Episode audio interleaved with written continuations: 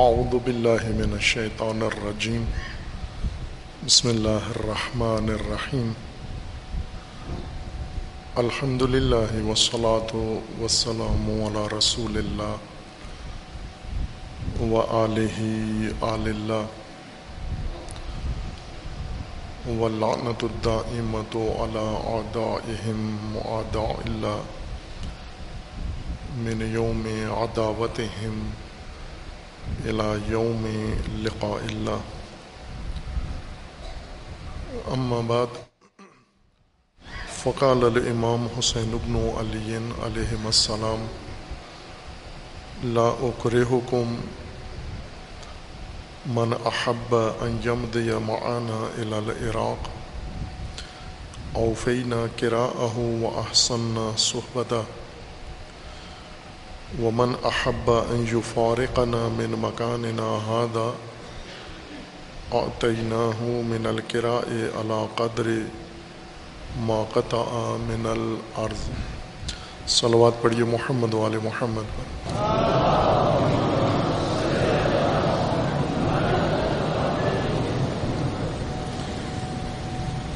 خداون تبارک و تعالی تمام مومنین کو اپنے حفظ و امان میں محفوظ فرمائے۔ تمام مومنین کی حفظ و سلامتی کے لیے صلوات پڑھیے محمد وال محمد۔ پر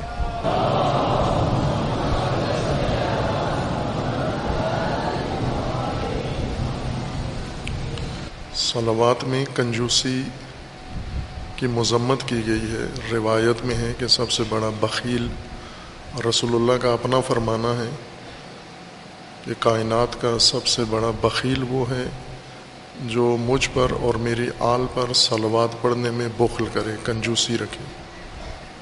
کنجوسوں کی تین سخاوت مندانہ سلوات پڑھے محمد وال محمد۔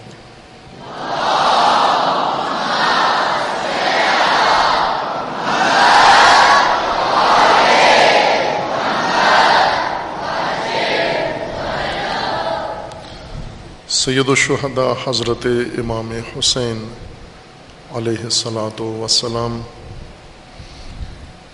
کا فرمان گرامی و کلام نورانی ہے، جو آپ نے منزل تنعیم میں، مقام تنعیم میں بیان فرمایا جب بنو میہ کا ایک قافلہ یمن سے تحفے اور ہدایہ لے کر یزید کی طرف دمشق میں جا رہا تھا۔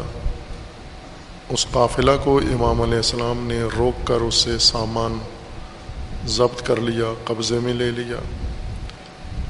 اور جو لوگ کرایہ دار سامان لے کر آئے تھے، انہیں امام نے یہ کہا کہ اگر ہمارے ساتھ چل ہو تو آپ کو مقررہ طے شدہ کرایہ دیں گے۔ اگر عراق تک ہمارے ساتھ جاؤ۔ اور اگر نہیں جانا چاہتے، پسند نہیں کرتے، تو جتنی منزل آپ نے طے کی ہے، اتنا کرایہ وصول کر کے آپ آزاد ہو جہاں جانا چاہو، جا سکتے ہو۔ امام علیہ السلام کا یہ اقدام بجائے تجزیہ و تحلیل کرنے کے اس پر سوال اٹھایا گیا ہے۔ اعتراض، نما سوال۔ کہ گویا لوگوں کے لیے امام کا یہ اقدام قبول کرنا اور سمجھنا اور ہضم کرنا دشوار ہو رہا ہے۔ سوال یہ اٹھایا کہ یہ مال امام نے کس دلیل اور جواز سے لے لیا ہے؟ امام کا اس پر کیا حق تھا؟ آپ اپنے مخالفین کا مخالفت کر سکتے ہیں لیکن ان کا مال آپ بلا دلیل و جواز کیسے لے سکتے ہیں؟ اس کا جواب مختلف انداز سے اور طرق سے دیا گیا ہے۔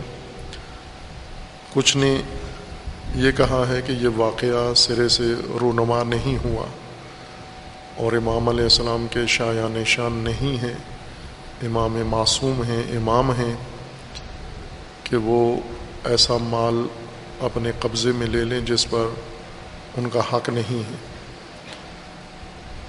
اور بعض دیگر نے دیگر تعویلات و توجیحات کی ہیں۔ عرض ہوا تھا کہ تاریخی اسناد کے لحاظ سے یہ واقعہ درست ہے۔ اکثر معتبر تواریخ میں لکھا گیا ہے اور اسے محقق مورخین نے قبول کیا ہے۔ اور کیوں یہ واقعہ ہوا؟ امام نے کیوں یہ مال ان سے لے لیا، اسی دلیل سے لیا جس دلیل سے ان کی بیعت کا انکار کیا تھا۔ یہ بھی اپنی جگہ بعض لوگوں کے لیے سوال تھا کہ امام نے بیعت کا انکار کیوں کیا ہے۔ جب ایک حکومت تشکیل پا گئی ہے، تو ایک تشکیل یافتہ حکومت کا انکار کیوں کیا ہے؟ دونوں اقدام کے پیچھے ایک ہی دلیل ہے۔ اور وہ دلیل یہ ہے کہ یہ حکومت بھی ناجائز تھی اور یہ مال بھی ان کے لیے ناجائز تھا، ان کے قبضے میں ناجائز مال تھا۔ اور ناجائز مال اور ناجائز حکومت کے مقابلے میں امام کا اور امت کا فریضہ انکار ہے اور استرداد ہے اور اس مال کو مصادرہ کرنا ہے۔ حکومت کا خاتمہ کرنا اس کی جگہ جگہ پر حکومت عدل و حق قائم کرنا ہے اور اگر ناحق مال کسی کے پاس ہے، وہ ناحق مال بیت المال کا ہے تو بیت المال میں لوٹانا ہے۔ اگر مفاد عامہ کا ہے، وہاں لوٹانا ہے۔ کسی مظلوم فرد کا ہے، اس تک لوٹانا ہے۔ دین نے لا تعلقی، بے تفاوتی اور نیوٹرل رہنا جرم قرار دیا ہے ناجائز حکومتوں کے مقابلے میں اور ناجائز اموال کے مقابلے میں۔ یہ دین جو لوگوں کو سکھایا گیا کہ حکومت جیسے بھی تشکیل پا جائے، حکومت ہوتی ہے، آپ کو اس کی اطاعت کرنا ہے، یہ دین کا حکم نہیں ہے، یہ قرآن کا حکم نہیں ہے، یہ اللہ کا فرمان نہیں ہے، بلکہ الٹ ہے اللہ کا فرمان کہ جب بھی ناحق حکومت تشکیل پائی لوگوں کا پہلا فریضہ عبادتوں سے بھی بڑھ کر اور بڑا فریضہ ناحق حکومت کو گرا کر ختم کر کے نابود کر کے اس کی جگہ پر حق اور عدل کی حکومت قائم کرنا ہے۔ یہ مسلمات دین میں سے ہے۔ لیکن جس طرح سید الشہداء علیہ السلاۃ وسلام نے اپنے عہد کا تجزیہ کیا، امام حسین علیہ السلام کا عہد رسول اللہ صلی اللہ علیہ وآلہ وسلم کے عہد سے بہت دور نہیں ہے واقعہ کربلا رسول اللہ صلی اللہ علیہ وآلہ وسلم کی رحلت کے پچاس سال بعد رونما ہوا ہے۔ ہجرت کے ساٹھ سال بعد اور رحلت پیمبر اکرم صلی اللہ علیہ وآلہ وسلم کے پچاس سال بعد۔ پچاس سال بعد اتنا بڑی مدت نہیں ہے۔ پاکستان بنے ہوئے پچہتر سال ہوئے ہیں، لیکن لوگوں کو ایسے لگتا ہے جیسے کل بنا ہے پاکستان۔ یہ کوئی بڑی مدت نہیں ہوتی قوموں کے لیے، ممالک کے لیے، حکومتوں کے لیے اور تہذیبوں کے لیے۔ پچاس سال میں ایک نقشہ امیر المومنین علیہ السلام نے پینتیس سال کے بعد یعنی رسول اللہ کے وفات کے پچیس سال کے بعد ایک نقشہ امت کا اور حالات کا کھینچا اور وہ یہ تھا کہ قد عادت بلیت کم کہیت یومن فاص اللہ نبی صلی اللہ علیہ و علیہ وسلم۔ امیر المومنین نے پچیس سال بعد اور امام حسین علیہ السلام نے پچاس سال بعد ایک ہی بات کی دونوں نے۔ امیر المومنین نے پچیس سال بعد فرمایا کہ تمہاری حالت آج پلٹ کر وہی ہو گئی ہے، اس دن جیسی ہے جس دن اللہ تعالیٰ نے رسول اللہ کو مبعوث فرمایا تھا۔ یعنی تم واپس اس قبائلیت کی طرف، جہالت کی طرف اور جاہلیت کی طرف لوٹ کر چلے گئے ہو۔ حضور نے جو تمہیں ہدایت دی تھی اور جو دین سکھایا تھا، اس سے تم دور ہو چکے ہو، اس سے فاصلہ لے لیا ہے تم نے۔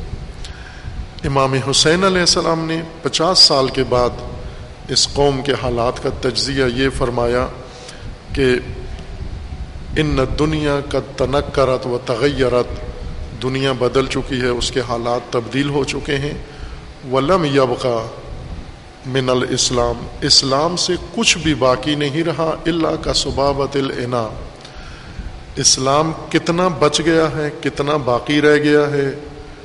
پچاس سال بعد رسول اللہ کی رحلت کے امام حسین علیہ السلام فرماتے ہیں، جتنا الٹے برتن کی تہ میں تری بچ جاتی ہے، اگر کسی برتن میں پانی ہو یا کوئی اور چیز ہو، وہ گرا دی جائے اور برتن الٹا کر دیا جائے، تھوڑی سی تہ میں تری بچ جاتی ہے، اس کو سبابا کہتے ہیں، اس نمی کو۔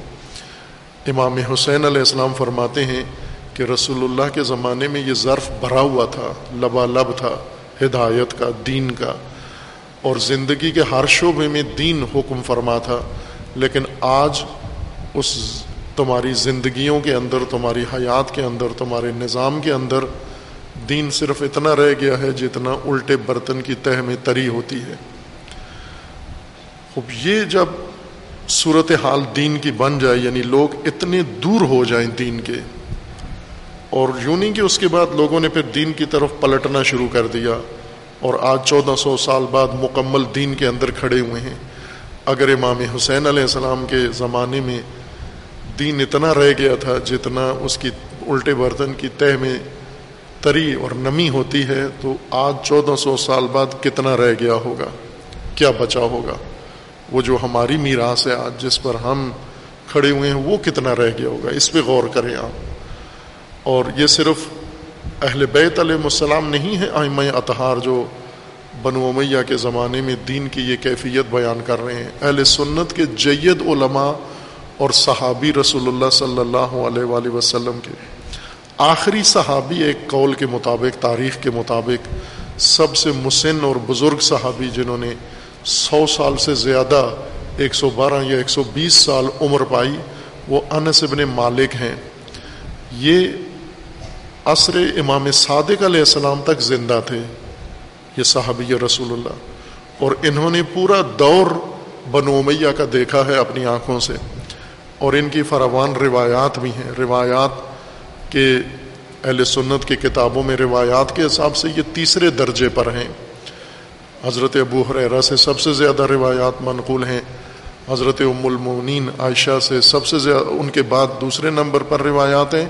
اور تیسرے نمبر پر انصبن مالک ہیں جن سے زیادہ روایات منقول ہیں، یا ایک دو اور ان کے درجے کے صحابہ ہیں۔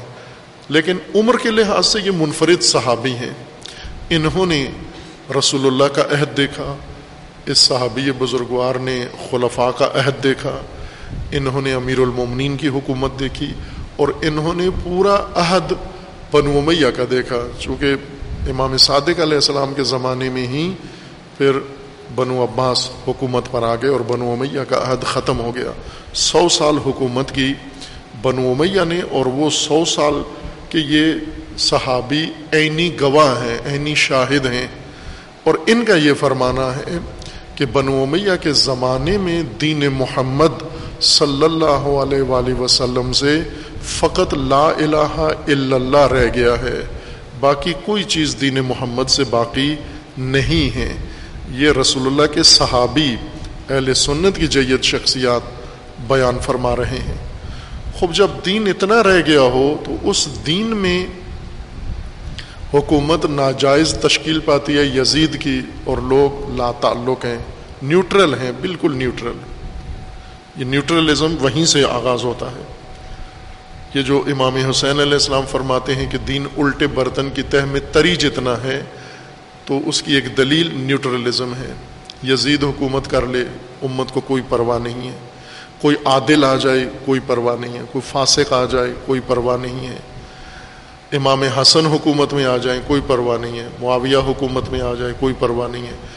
اور معاہدہ سل کے خلاف معاویہ اپنے بیٹے کو فاسد، بیٹے کو تخت نشین کر دے، امت کو کوئی پرواہ نہیں ہے۔ یہی دین کا خاتمہ، یہی دین کے ختم ہونے کی علامتیں ہیں کسی قوم اور ملت کے اندر۔ آج آج کی مسلم نسل میں کتنا دین باقی ہے، ان کے رویوں سے اندازہ لگا لیں کہ یہ اپنے زمانے کے حادثات اور اپنے زمانے کے واقعات پہ کرتے کیا ہیں۔ یہ حق کی جانبداری کرتے ہیں، باطل کے ساتھ کھڑے ہوتے ہیں یا حق و باطل کو بالکل برابر سمجھتے ہیں۔ مومن فاسق کو بالکل برابر سمجھتے ہیں۔ حق اور عدل کو بالکل ظلم اور ستم کے برابر سمجھتے ہیں۔ ان کی نگاہوں میں کوئی فرق نہیں پڑتا۔ ستمگار ہو، ستمکار ہو یا عادل ہو، عدالت گستر حاکم ہو، نیوٹرل ہیں یہ۔ بس اس کا مطلب ہے دین اٹھ گیا ہے، دین ختم ہو گیا ہے۔ جب دین ختم ہو جائے تو دین کے معیاروں پر جو اعمال انجام پاتے ہیں، دینی بنیادوں پر جو اقدامات ہوتے ہیں، وہ سب زیر سوال آ جاتے ہیں۔ یہ کیوں کیا ہے؟ آج جیسے سوال ہے، عورتوں کو پردے پہ کیوں مجبور کیا جاتا ہے؟ باقاعدہ نیوٹرل دنیا میں، نیوٹرل مسلمانوں کے اندر یہ سوال ہے، عورتوں کو کیوں مجبور کیا جاتا ہے؟ عورتوں پہ کیوں پابندیاں لگائی جاتی ہیں؟ یہ فلاں پابندی کیوں لگائی جاتی ہے؟ ظاہر جب دین ہی نہیں ہے تمہارے اندر، ضمیر ہی نہیں ہے تمہارے اندر، یہ تو دین کے معیاروں کے مطابق اصول تھے۔ دین چھوڑ کر پھر سوال اٹھاتے ہو، یہ کیوں ہوا؟ بیت پر سب سے پہلے اعتراض کیا گیا کہ جب سب یزید کی حکومت میں مان چکے ہیں، یزید کی حکومت کو، اور کوئی اعتراض نہیں ہے امام حسین علیہ السلام کو کیوں اعتراض ہے؟ بلکہ امام حسین علیہ السلام کو سمجھانے آئے لوگ، اکابرین سمجھانے آئے رشتہ دار سمجھانے آئے، بھائی سمجھانے آئے، اور باقی ہمدرد خیر خواہ سمجھانے آئے۔ ہر طبقے میں سے کوئی نہ کوئی فرد جس کو یہ ہوا تھا، موقع ملا امام حسین تک آنے کا اس نے امام کو اس ارادے سے باز رہنے کے لیے کوشش کی۔ وہ جو سمجھا رہے تھے، ان کے ہاں بھی انکار درست نہیں ہے۔ چونکہ اسی وجہ سے سمجھا رہے ہیں۔ ہر وہ شخص جو امام کے ساتھ آ کے کھڑا نہیں ہوا، امام نے دعوت دی اور نہیں آیا، اس کے نزدیک انکار بیعت ٹھیک کام نہیں تھا۔ ٹھیک کام کیا تھا؟ یا بیعت کر لو یا خاموش رہو۔ انکار نہ کرو، مزاحمت نہ کرو۔ اور ان کے خلاف قیام نہ کرو۔ ان کی حکومت کو باطل قرار دے کر فاسد۔ اور اس کے خاتمے کے لیے امت کے اندر تحریک شروع نہ کرو۔ جو بھی امام حسین کے ساتھ نہیں تھا، وہ معترض تھا گویا امام کے اقدام پر۔ یہ عملی اعتراض ہوتا ہے۔ جب آپ کوئی قدم، کوئی انسان قدم اٹھاتے اور آپ اس کے ساتھ نہیں کھڑے ہوتے، تو یہ آپ کا ایک اعتراض ہے۔ یہ آپ کا ایک اس کے اوپر اشکال ہے کہ ہم متفق نہیں ہیں آپ سے۔ اظہار اختلاف کر رہے ہیں آپ امام حسین علیہ السلام سے۔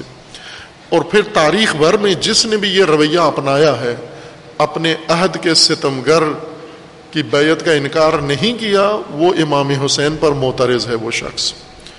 بے شک امام حسین کے لیے روتا ہو۔ وہ تو روایات میں ہے کہ قاتل بھی رویا۔ قتل کرتے ہوئے رویا وہ اور امام حسین علیہ السلام نے اس سے پوچھا بھی کہ تو رو کیوں رہا ہے؟ تو اس نے کہا کہ رویا اس لیے روتا اس لیے کہ پتہ ہے کہ کس کو قتل کر رہا ہوں۔ جانتا ہوں کس کی گردن کاٹ رہا ہوں۔ اور اسی طرح کربلا میں جب بیبیوں کے پردے اتارے گئے چادریں، تو وہ رو رہے تھے اور بی بی نے پوچھا، بنت حسین نے کیوں رو رہے ہو؟ کہتے، اس لیے رو رہا ہوں کہ پتہ ہے کہ کس کے سر سے پردہ اتار رہا ہوں۔ اس لیے رو رہا ہوں۔ بس گریا علامت نہیں ہے کہ یہ متفق ہیں۔ وہ تو قاتل بھی رویا وہاں پر، لیکن ساتھ قتل بھی کیا، چادر بھی چھینی، رویا بھی ساتھ۔ موترز ہے ہر وہ شخص جو حسین ابن علی کے کام کو اپنے لیے حجت نہیں مانتا، طریقہ نہیں بناتا، راستہ نہیں بناتا۔ اعتراض ہے اس کا امام پر۔ کیا اعتراض ہے؟ کیونکہ یہ خود نہیں کر رہا اس کام کو۔ یہ خود نہ کرنا دلیل ہے کہ اس کے نزدیک یہ ٹھیک کام نہیں تھا۔ لیکن چونکہ آپ پر ظلم ہوا ہے، لہٰذا ہمیں ہمدردی بھی ہے آپ سے۔ آپ کے ارادے کے ساتھ، آپ کے فیصلے کے ساتھ اور آپ کے اقدام کے ساتھ متفق نہیں ہیں، لیکن آپ کے انجام کے ساتھ ہم افسوس کرتے ہیں۔ اظہار افسوس ہے کہ آپ کے ساتھ ظلم ہوا۔ یہ وہ بات ہے جو ہمارے ذہنوں میں صاف ہونی چاہیے۔ آج کی نسل کو معلوم ہونا چاہیے کہ ہمارا رویہ کس چیز کی نشاندہی کرتا ہے۔ ہم کس دین پر کھڑے ہوئے ہیں؟ کس اسلام پر کھڑے ہوئے ہیں؟ امام حسین کے نزدیک، دین کے نزدیک ناجائز حکومت اور ناجائز مال، یہ قابل قبول نہیں ہے۔ دونوں کے خلاف امام علیہ السلام نے اقدام کیا۔ حکومت بنو میں یا ناجائز ہے۔ یہ ایک مفصل باس ہے، مسلم ہے۔ لیکن آج کی مسلمان نسل کو مسلمات بھی سمجھانا پڑیں گے۔ انہیں شاید کچھ عرصے بعد یہ بھی بتانا پڑے گا کہ سورج موجود ہے۔ چونکہ اس دور میں، میڈیا کے دور میں، اس پراپوگنڈے کے دور میں، اس فرقہ واریت کے دور میں، اس نفرت و منافرت کے دور میں جب انسان کی عقل پر یلغار ہوتی ہے، ہزاروں پیج جب بمبارمنٹ کر رہے ہوتے ہیں کسی کے ذہن کے اوپر، اس کا ذہن مفلوج ہو جاتا ہے۔ وہ بدیہیات کو، واضحات کو تصدیق نہیں کر سکتا، قبول نہیں کرتا، جیسا کہ نہیں کر رہے۔ اس لیے ممکن ہے ان کو عنقریب سمجھانا پڑ جائے۔ دن کو صبح اٹھ کے ان کو بتانا پڑے کہ سورج موجود ہے، دلائل دینا پڑے۔ بنو امیہ کی حکومت ناجائز ہے۔ یہ ایک الگ بحث ہے۔ ابھی ہم اس مرحلے میں ہیں، چونکہ بیت کے انکار میں یہ بات کر رہے ہیں کہ بنو امیہ کی حکومت ناجائز ہے۔ اور اس کا انکار واجب ہے ہر ایک کے اوپر۔ نہ صرف ایک فرد یزید کی حکومت، وہ طرز حکومت، وہ انداز حکومت، اس نو کی حکومت، اس جیسی حکومت۔ امام حسین علیہ السلام نے یہ نہیں کہا کہ ابن معاویہ و ابن سفیان کا کی حکومت مجھے قبول نہیں ہے۔ فرمایا، مثلی لا یوبا مثلا، مجھ جیسا اس جیسی کی بیعت نہیں کر سکتا۔ یعنی یہ عمومیت ہے قاعدہ ہے، اس جیسے حاکم بھی ہوں گے، اور پھر مجھ جیسے اگر ہوئے تو وہ ان کی حکومتوں کے پیچھے نہیں چلیں گے، وہ ان کی حکومتوں کو قبول نہیں کریں گے۔ لیکن اگر مجھ جیسے نہ ہوئے، وہ ان کی حکومتوں کو مان لیں گے۔ جس طرح ابھی ہیں، امام حسین کے زمانے میں امام حسین جیسا کوئی بھی نہیں تھا، اس لیے حکومت کا انکار کسی نے نہیں کیا۔ یہ مسلمات میں سے ہے کہ ان کی حکومت ناجائز تھی۔ اور اتنی ناجائز تھی کہ اس کے خلاف قیام واجب تھا۔ اب یہاں یہ سوال موجود ہے کہ یزید کے باپ کی حکومت بھی کوئی اس سے بہتر تو نہیں تھی؟ وہ معقول سوال ہے اگر کسی کے ذہن میں آتا ہے۔ اور امام حسین علیہ السلام نے اپنے خطبات میں اس کا جواب بھی دیا ہے اور خود معاویہ کو بھی بتایا ہے کہ میں کیوں تیرے خلاف قیام نہیں کر رہا؟ پابندی مجبوری کیا ہے؟ وہ معاہدہ جو بھائی نے تیرے ساتھ کیا ہوا تھا، اس وجہ سے میں نہیں کر رہا۔ اور معاویہ پوری حکومت کے درمیان ایک دن بھی آسودہ نہیں سویا امام حسین کے ہاتھوں، اسے روزانہ یہ کھٹکا ہوتا تھا اور خبریں ملتی تھیں کہ کسی نہ کسی دن یہ میری حکومت کے خلاف بھی قیام کر دیں گے۔ لیکن امام پابند رہے، معاہدے کے بائیں کے فریق دیگر پابند نہیں تھا۔ لیکن یزید کے مقابلے میں کوئی معاہدہ، کوئی رکاوٹ تو نہیں تھی، بس اپنے فریضے پر امام نے عمل کیا۔ دوسرا اقدام امام کا اسی قیام کے دوران ناجائز مال علامتی طور پر امام نے ایک قافلہ لے لیا۔ یہ بتانے کے لیے کہ ناجائز مال ہے ان کے پاس۔ ان کا کوئی مال جائز نہیں ہے۔ کس طرح یہ حکومت تک پہنچے اور کس طرح اس مال و منال تک پہنچے، اس کا مختصر آپ کی خدمت میں پس منظر تاریخی بیان کیا ہے کہ یہ اسلام سے پہلے کیا تھے، پھر اسلام میں کیسے داخل ہوئے۔ داخل ہوئے، داخل ہو کر مختلف ادوار میں انہوں نے کیا کیا اور اس مقام تک کیسے پہنچے جہاں آج یزید آ کر بیٹھ گیا ہے۔ اس میں ایک تو عہد رسول اللہ صلی اللہ علیہ وآلہ وسلم تھا اور رسول اللہ کے عہد میں جو مالی نظام تھا وہ کمزور تھا۔ مالیاتی لحاظ سے، اقتصادی پہلو سے یہ حکومت بہت ہی کمزور ترین حکومت تھی۔ لیکن اس کمزوری نے نقصان نہیں پہنچایا، چونکہ اس کمزوری کی تلافی ایمان کی قوت، جذبے کی قوت اور یقین کی قوت نے پوری کی ہوئی تھی۔ یہی بھوکھے پیاسے جن کے پاس پہننے کے لیے اور سر پہ چھت نہیں تھی، ان کے ایمان میں ذرا برابر اس فقر نے اثر نہیں ڈالا، بلکہ وہ دوسروں سے بڑھ کر جان نثاری و جان فدا کرنے کے لیے تیار تھے اور کی بھی انہوں نے۔ اس کے بعد دوسرا دور خلافت شروع ہوا اور خلیفہ اول کے زمانے میں اقتصاد مضبوط تھی۔ اتنی مضبوط نہیں تھی، رسول اللہ کے زمانے سے تھوڑی بہتر ہو گئی۔ کچھ مسائل پیدا ہوئے، کچھ حوادث رونما ہوئے، لیکن آہستہ آہستہ لوگ مسلمان بھی ہونا شروع ہوئے، تعداد مسلمانوں کی بڑھتی گئی، علاقے بھی بڑھتے گئے۔ اور ان کا زکوٰۃ اور ٹیکس اضافہ ہوتا گیا۔ لیکن اتنی مضبوط اقتصاد نہیں تھی کہ مسلمان آسودہ ہو جائیں۔ جیسے آج ہم اپنی زبان میں کہتے ہیں، گزارا کرتے تھے۔ اس حد تک پہنچ چکے تھے۔ یعنی خلیفہ دوم کے خلیفہ اول کے زمانے میں مہاجرین اب انصار پر بھروسہ نہیں کرتے تھے۔ ان کے رہنے منت نہیں تھے۔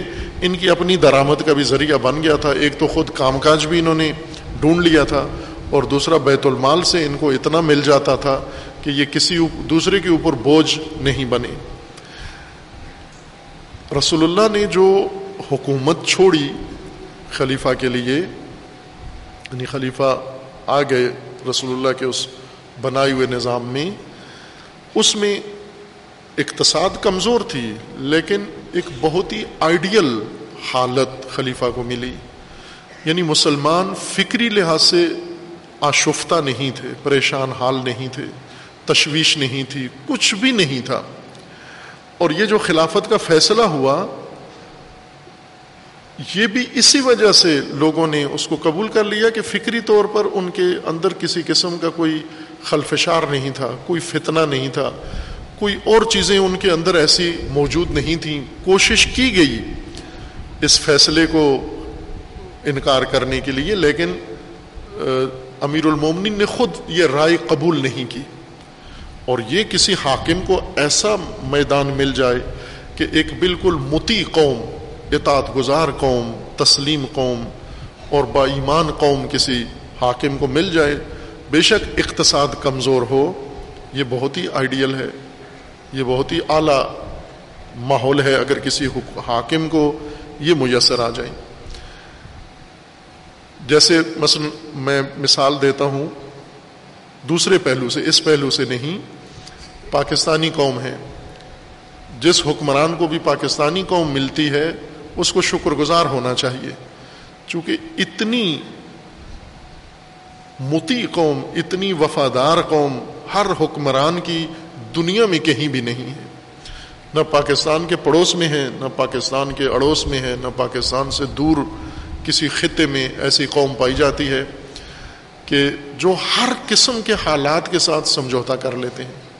حاکم پر ذرا برابر کوئی اعتراض نہیں کرتے، کوئی انگلی نہیں اٹھاتے، کوئی مطالبہ نہیں کرتے، کچھ بھی نہیں کرتے۔ حاکم خود کہیں بھی ہم ان کی چیخیں نکال دیں گے جو چیختے تک نہیں ہیں۔ وہ اتنا ان کے اوپر بوجھ ڈال دیں، پھر بھی یہ آواز تک نہیں نکالتے۔ اور یہ آئیڈیل قوم ہے، ہر حکمران کے لیے، جیسا بھی ہو۔ وہ باصلاحیت ہو، بے صلاحیت ہو، نا اہل ہو اہل ہو، کرپٹ ہو، نہ ہو، صادق ہو، امین ہو، کاذب ہو، جھوٹا ہو خیانت کار ہو، یہ قوم جس کو مل گئی، اس کے وارے نیارے ہیں اور ایسا ہی ہوا۔ جرنیل آیا، راضی گیا، جمہوری لوگ آئے، راضی رہے ہیں اس قوم سے۔ قوم بھی ان سے راضی ہیں یہ۔ یعنی کوئی چیز ہے اس قوم کے اندر جس سے یہ ہر قسم کے حکمران کے سامنے رام قوم ہے ایک ریوڑ ہیں جو بالکل اس کے تابع ہیں، رام ہیں، آواز نہیں اٹھاتے، کوئی اعتراض نہیں کرتے۔ اس طرح کی قوم آئیڈیل ہے۔ لیکن وہ رسول اللہ نے جو امت چھوڑی، وہ اس طرح کی اس وجہ سے نہیں تھی رام۔ وہ ایمان کی وجہ سے، یقین کی وجہ سے، ہدایت کی وجہ سے، تعلیمات رسول اللہ کی وجہ سے اور دین کی وجہ سے ان کے اندر یہ احساس یا یہ حالت موجود تھی کہ جو کچھ حضور نے ہمیں دیا ہے، ہمارا فریضہ ہے اس کو باقی رکھنا، اس کو خراب نہ کریں ہم۔ اگر کوئی کوشش بھی کرتا ہے خراب کرنے کی، تو ہم اس کو روکیں۔ اور سب سے بڑھ کر امیر المومنین نے یہ فدا کاری کی کہ باوجود اس کے کہ اپنا حق سمجھتے تھے، لیکن پھر بھی کوئی اقدام نہیں کیا، کوئی چیلنج نہیں کیا، کوئی کسی قسم کا لوگوں کو بھی نہیں بھڑکایا اور اکسایا، بلکہ جو امیر المومنین کو بھڑکا رہے تھے، انہیں ڈانٹ کے چپ کرا دیا امیر المومنین نے۔ پھر جو حالات خلیفہ دوم کو ملے، خلیفہ اول نے جو قوم اور حالات سیاسی اور اقتصادی خلیفہ دوم کے لیے چھوڑے، وہ اس سے بہتر تھے جو رسول اللہ کے عہد میں خلیفہ اول کو ملے، خصوصاً اقتصادی طور پر۔ اقتصادی طور پر کچھ بہتری آ چکی تھی، لوگ اب اس فقر و فاقہ شدید میں مبتلا نہیں تھے، اپنی زندگیوں کا بوجھ مرفع بھی نہیں تھے۔ بہت خوشحال بھی نہیں تھے، لیکن محتاج بھی نہیں تھے۔ اپنی زندگیوں کا بوجھ خود اٹھانے کے قابل ہو گئے تھے۔ اور جہاں سے مسلمانوں کا آئیڈیل عہد شروع ہوتا ہے، اقتصادی لحاظ سے وہ خلیفہ دوم کا زمانہ ہے۔ جب فتوحات ہوئیں اور زرخیز علاقے مفتوع ہوئے، ان پر قبضہ ہوا اور سلطنت پھیلی، اس تیزی کے ساتھ پھیلی کہ مختصر عرصے میں تین براعظموں تک اس کی سرحدیں جا پہنچیں اور اس کے نتیجے میں جو اموال آئے اور مسلمانوں کے ہاتھ لگے، مسلمانوں کی جمعیت میں بھی اضافہ ہوا، ان کے مال میں بھی اضافہ ہوا۔ یہ کہہ سکتے ہیں کہ مسلمانوں کی چاندی تھی یہ زمانہ، جس طرف ریل پیل تھی دولت کی اور ثروت کی۔ باوجود اس کے کہ خلیفہ کی طرف سے شدید اقتصادی ڈسپلن قائم تھا۔ لوٹ مار نہیں ہونے دیتے تھے۔ لیکن خود سے انہوں نے مسلمانوں کو کافی مواقع فراہم کیے ہوئے تھے، مختلف طبقات کو، اس وجہ سے سب راضی تھے خلیفہ سے۔ اس ڈسپلن کے باوجود بھی ہر طبقہ مطمئن تھا، راضی تھا، اسے مل رہا تھا۔ مثلاً ایک طبقہ جس کا نہ کسی جنگ میں کوئی کردار ہے، نہ کسی اور خدمات میں کوئی کردار ہے، اور علمی ان پر پابندی تھی کہ آپ کچھ بھی نہ کریں، صرف گھر میں رہیں، اپنی بیویوں کے پاس، اپنے بچوں کے پاس۔ حدیث نہیں بیان کرنی، مدینہ سے باہر نہیں جانا، بڑی جید شخصیات، قابل شخصیات کے اوپر یہ پابندی تھی۔ جنگوں میں بھی ان کو نہیں بھیجتے تھے، تبلیغ کے لیے بھی ان کو نہیں بھیجتے تھے۔ مدینہ میں بھی ان کو کوئی علمی فعالیت کرنے کی اجازت نہیں تھی۔ اسی ڈسپلن کا حصہ تھا جو خلیفہ نے قائم کیا تھا اس سوسائٹی کے اندر کہ یہ طبقہ بالکل ڈیڈ رہے، یہ فعال ایکٹیو نہ ہو۔ ان کو بالکل منجمد کر کے رکھا۔ لیکن بیت المال اور وظیفہ ان کا بھی اعلیٰ درجے کا تھا۔ مجاہدوں سے زیادہ تھا بعض، ان میں سے بعض کا۔ جن کا کوئی نہ فتوحات میں عمل دخل تھا، نہ کسی تبلیغ میں، نہ کسی اور کام میں ان کی فعالیت تھی۔ اس لیے یہ بھی مرفع تھے، خوشحال تھے۔ اور پھر جو باقی علاقوں میں چلے جاتے تھے، میدانی کام کرتے تھے، ان کے اور زیادہ وارے نیارے تھے۔ خلیفہ سیوم کو تاریخی اگر سیاست میں حکومتوں کی تاریخ میں دیکھیں تو سب سے زیادہ آئیڈیل حکومت خلیفہ سیوم کو ملی۔ مرفع، پیسہ دولت مند ترین حکومت روئے زمین پر، اقتصادی لحاظ سے سپر پاور، عسکری لحاظ سے، فوجی لحاظ سے سپر پاور، یہ خلیفہ سیوم کو یہ حکومت ملی۔ اور اتنی مضبوط حکومت اور اتنی مرفع حکومت اور اتنی ہر لحاظ سے حکومت منظم خلیفہ کو ملی۔ خلیفہ چونکہ خاندانی طور پر نصب کے لحاظ سے بنو امیہ سے تعلق تھا اور بنو امیہ نے ان کے آتے ہی ڈنکے بجائے کہ چونکہ ان کے خاندان کے آ گئے ہیں خلیفہ لہٰذا، وہ جس چیز کے منتظر تھے، انہیں موقع مل گیا اور حکومت کے اندر رکھنا کیا۔ خلیفہ نے بھی کوئی ایسا ڈسپلن نہیں ان کے لیے رکھا کہ یہ نہیں آ سکتے اور خلیفہ دوم والا ڈسپلن باقی رہے۔ انہوں نے بالکل اس سیاسی ڈھانچے کو بدل دیا اور اقتصادی نظام بالکل دگرگن کر دیا۔ اقتصادی رگیں، اقتصادی منابع اور اقتصادی جتنے آمدن کے بڑے ذریعے تھے وہ سارے بنو امیہ کے سپرد ہو گئے۔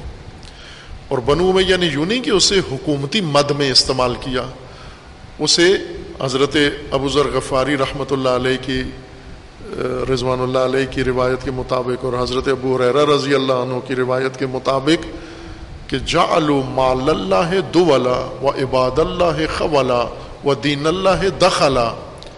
بنو میاں کو جو ہی موقع ملا، اسی عید میں انہوں نے مال کو مال خدا کو اپنی ذاتی جاگیر بنا لیا اور بندگان خدا کو تنگ دست کر دیا خولا یعنی بالکل تو ہی دست۔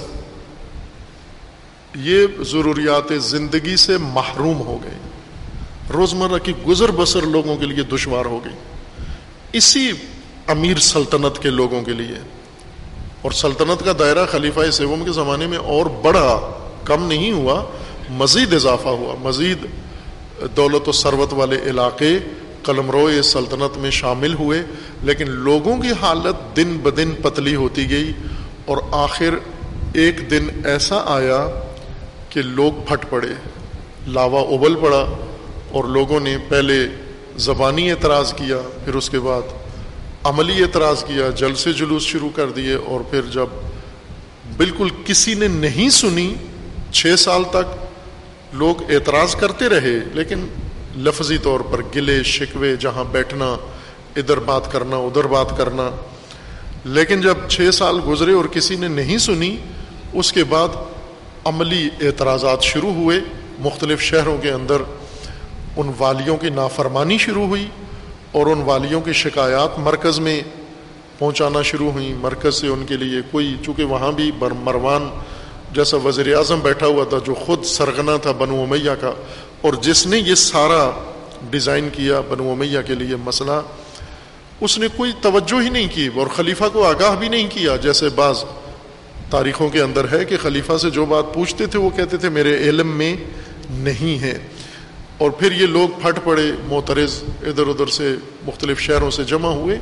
تاریخ میں پڑھیں آپ حتمن تاریخ تبری اردو میں موجود ہے۔ زیرن تیسری جلد میں تاریخ تبری کے آپ پڑھیں، یہ باب ضرور پڑھیں وہاں پر کہ اس عہد میں مسلمانوں کے اندر کیا چیز پیدا ہوئی، کس چیز نے مسلمانوں کو اعتراض پہ اٹھایا۔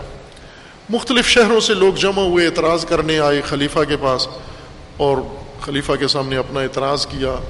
خلیفہ نے سن لیا اعتراض، سن کے انہیں وعدہ دے دیا۔ البتہ پہلے نہیں سنا، لیکن کچھ لوگوں کی مداخلت سے، کچھ خیرخواہ تھے جو بیچ میں پڑے، وہ اعتراض کرنے والوں سے بھی ان ان کا اعتماد ان پر تھا اور خلیفہ کا بھی ان پر اعتماد تھا اور جس میں امیر المومنین نے بنیادی کردار ادا کیا علی علیہ السلام نے۔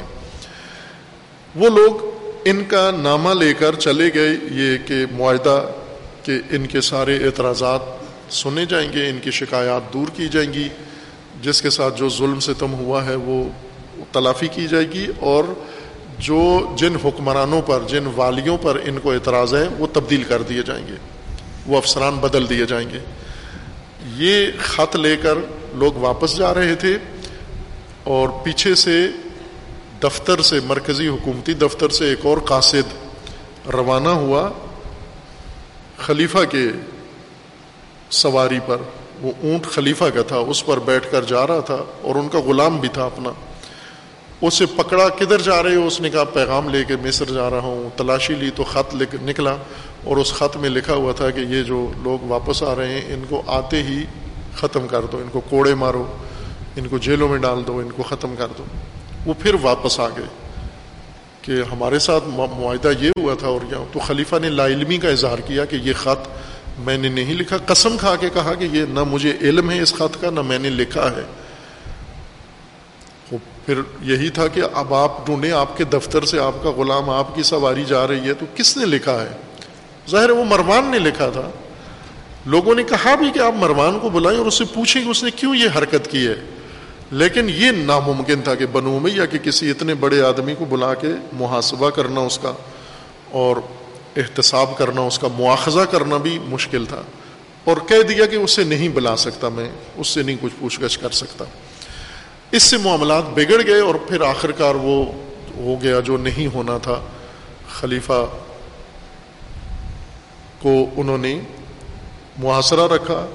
انچاس دن، پچاس دن پورے محاصرہ رکھا۔ ان انچاس دنوں میں وہ محاصرہ کرنے والے شروع میں کہتے ہیں چھ سو آدمی تھے جو شروع میں آئے تھے۔ پھر آخر میں دو سو رہ گئے۔ دو سو آدمیوں کے محاصرے میں یہ امیہ، بنو امیہ اپنے خلیفہ جنہوں نے ان کو نوازا تھا، ان کی مدد کے لیے نہیں آئے۔ اگر دو سو بھی آ جاتے، مقابلہ کر کے آزاد کرا لیتے۔ دو سو نہیں تھے بندے خلیفہ کے حامی۔ مدینہ میں، مکہ میں، ان تین بر اعظموں میں پھیلی ہوئی ریاست کے اندر دو سو آدمیوں کا مقابلہ کرنے کے لیے افرادی قوت نہیں تھی۔ یہ کون مانتا ہے؟ عقل سلیم کا مالک آدمی۔ اور یہ دو سو بندوں کا مقابلہ کرنے کے لیے کوئی نہیں آیا، کہیں سے بھی نہیں آیا۔ اور یہاں ایک اور بات ذہن میں رکھیں مطالعہ کے لیے۔ سپریم کونسل جس نے خلیفہ کو چنا تھا، یہ ساری موجود تھی تمام آزاد سمیت۔ جو ویٹو پاور تھے، جن کی ووٹ، کاسٹنگ ووٹ تھی، حضرت عبد الرحمن ابن اوف صحابی یہ موجود تھے اس وقت۔ خلیفہ کو نامزد کرنے والے، فیصلہ ان کے حق میں دینے والے، یہ مدینے میں موجود تھے۔ حضرت سعد ابن ابی وقاص، یہ جرنیل اعظم، جنہوں نے تین بریازموں تک سلطنت پھیلائی ہے، جس کی فتوحات نے، جس کی تلوار نے، وہ خود موجود ہیں۔ یہ سپریم کونسل میں تھے، اس الیکٹورل کالج میں تھے یہ۔ ان کے ووٹ سے خلیفہ بنے۔ یہ بھی موجود تھے۔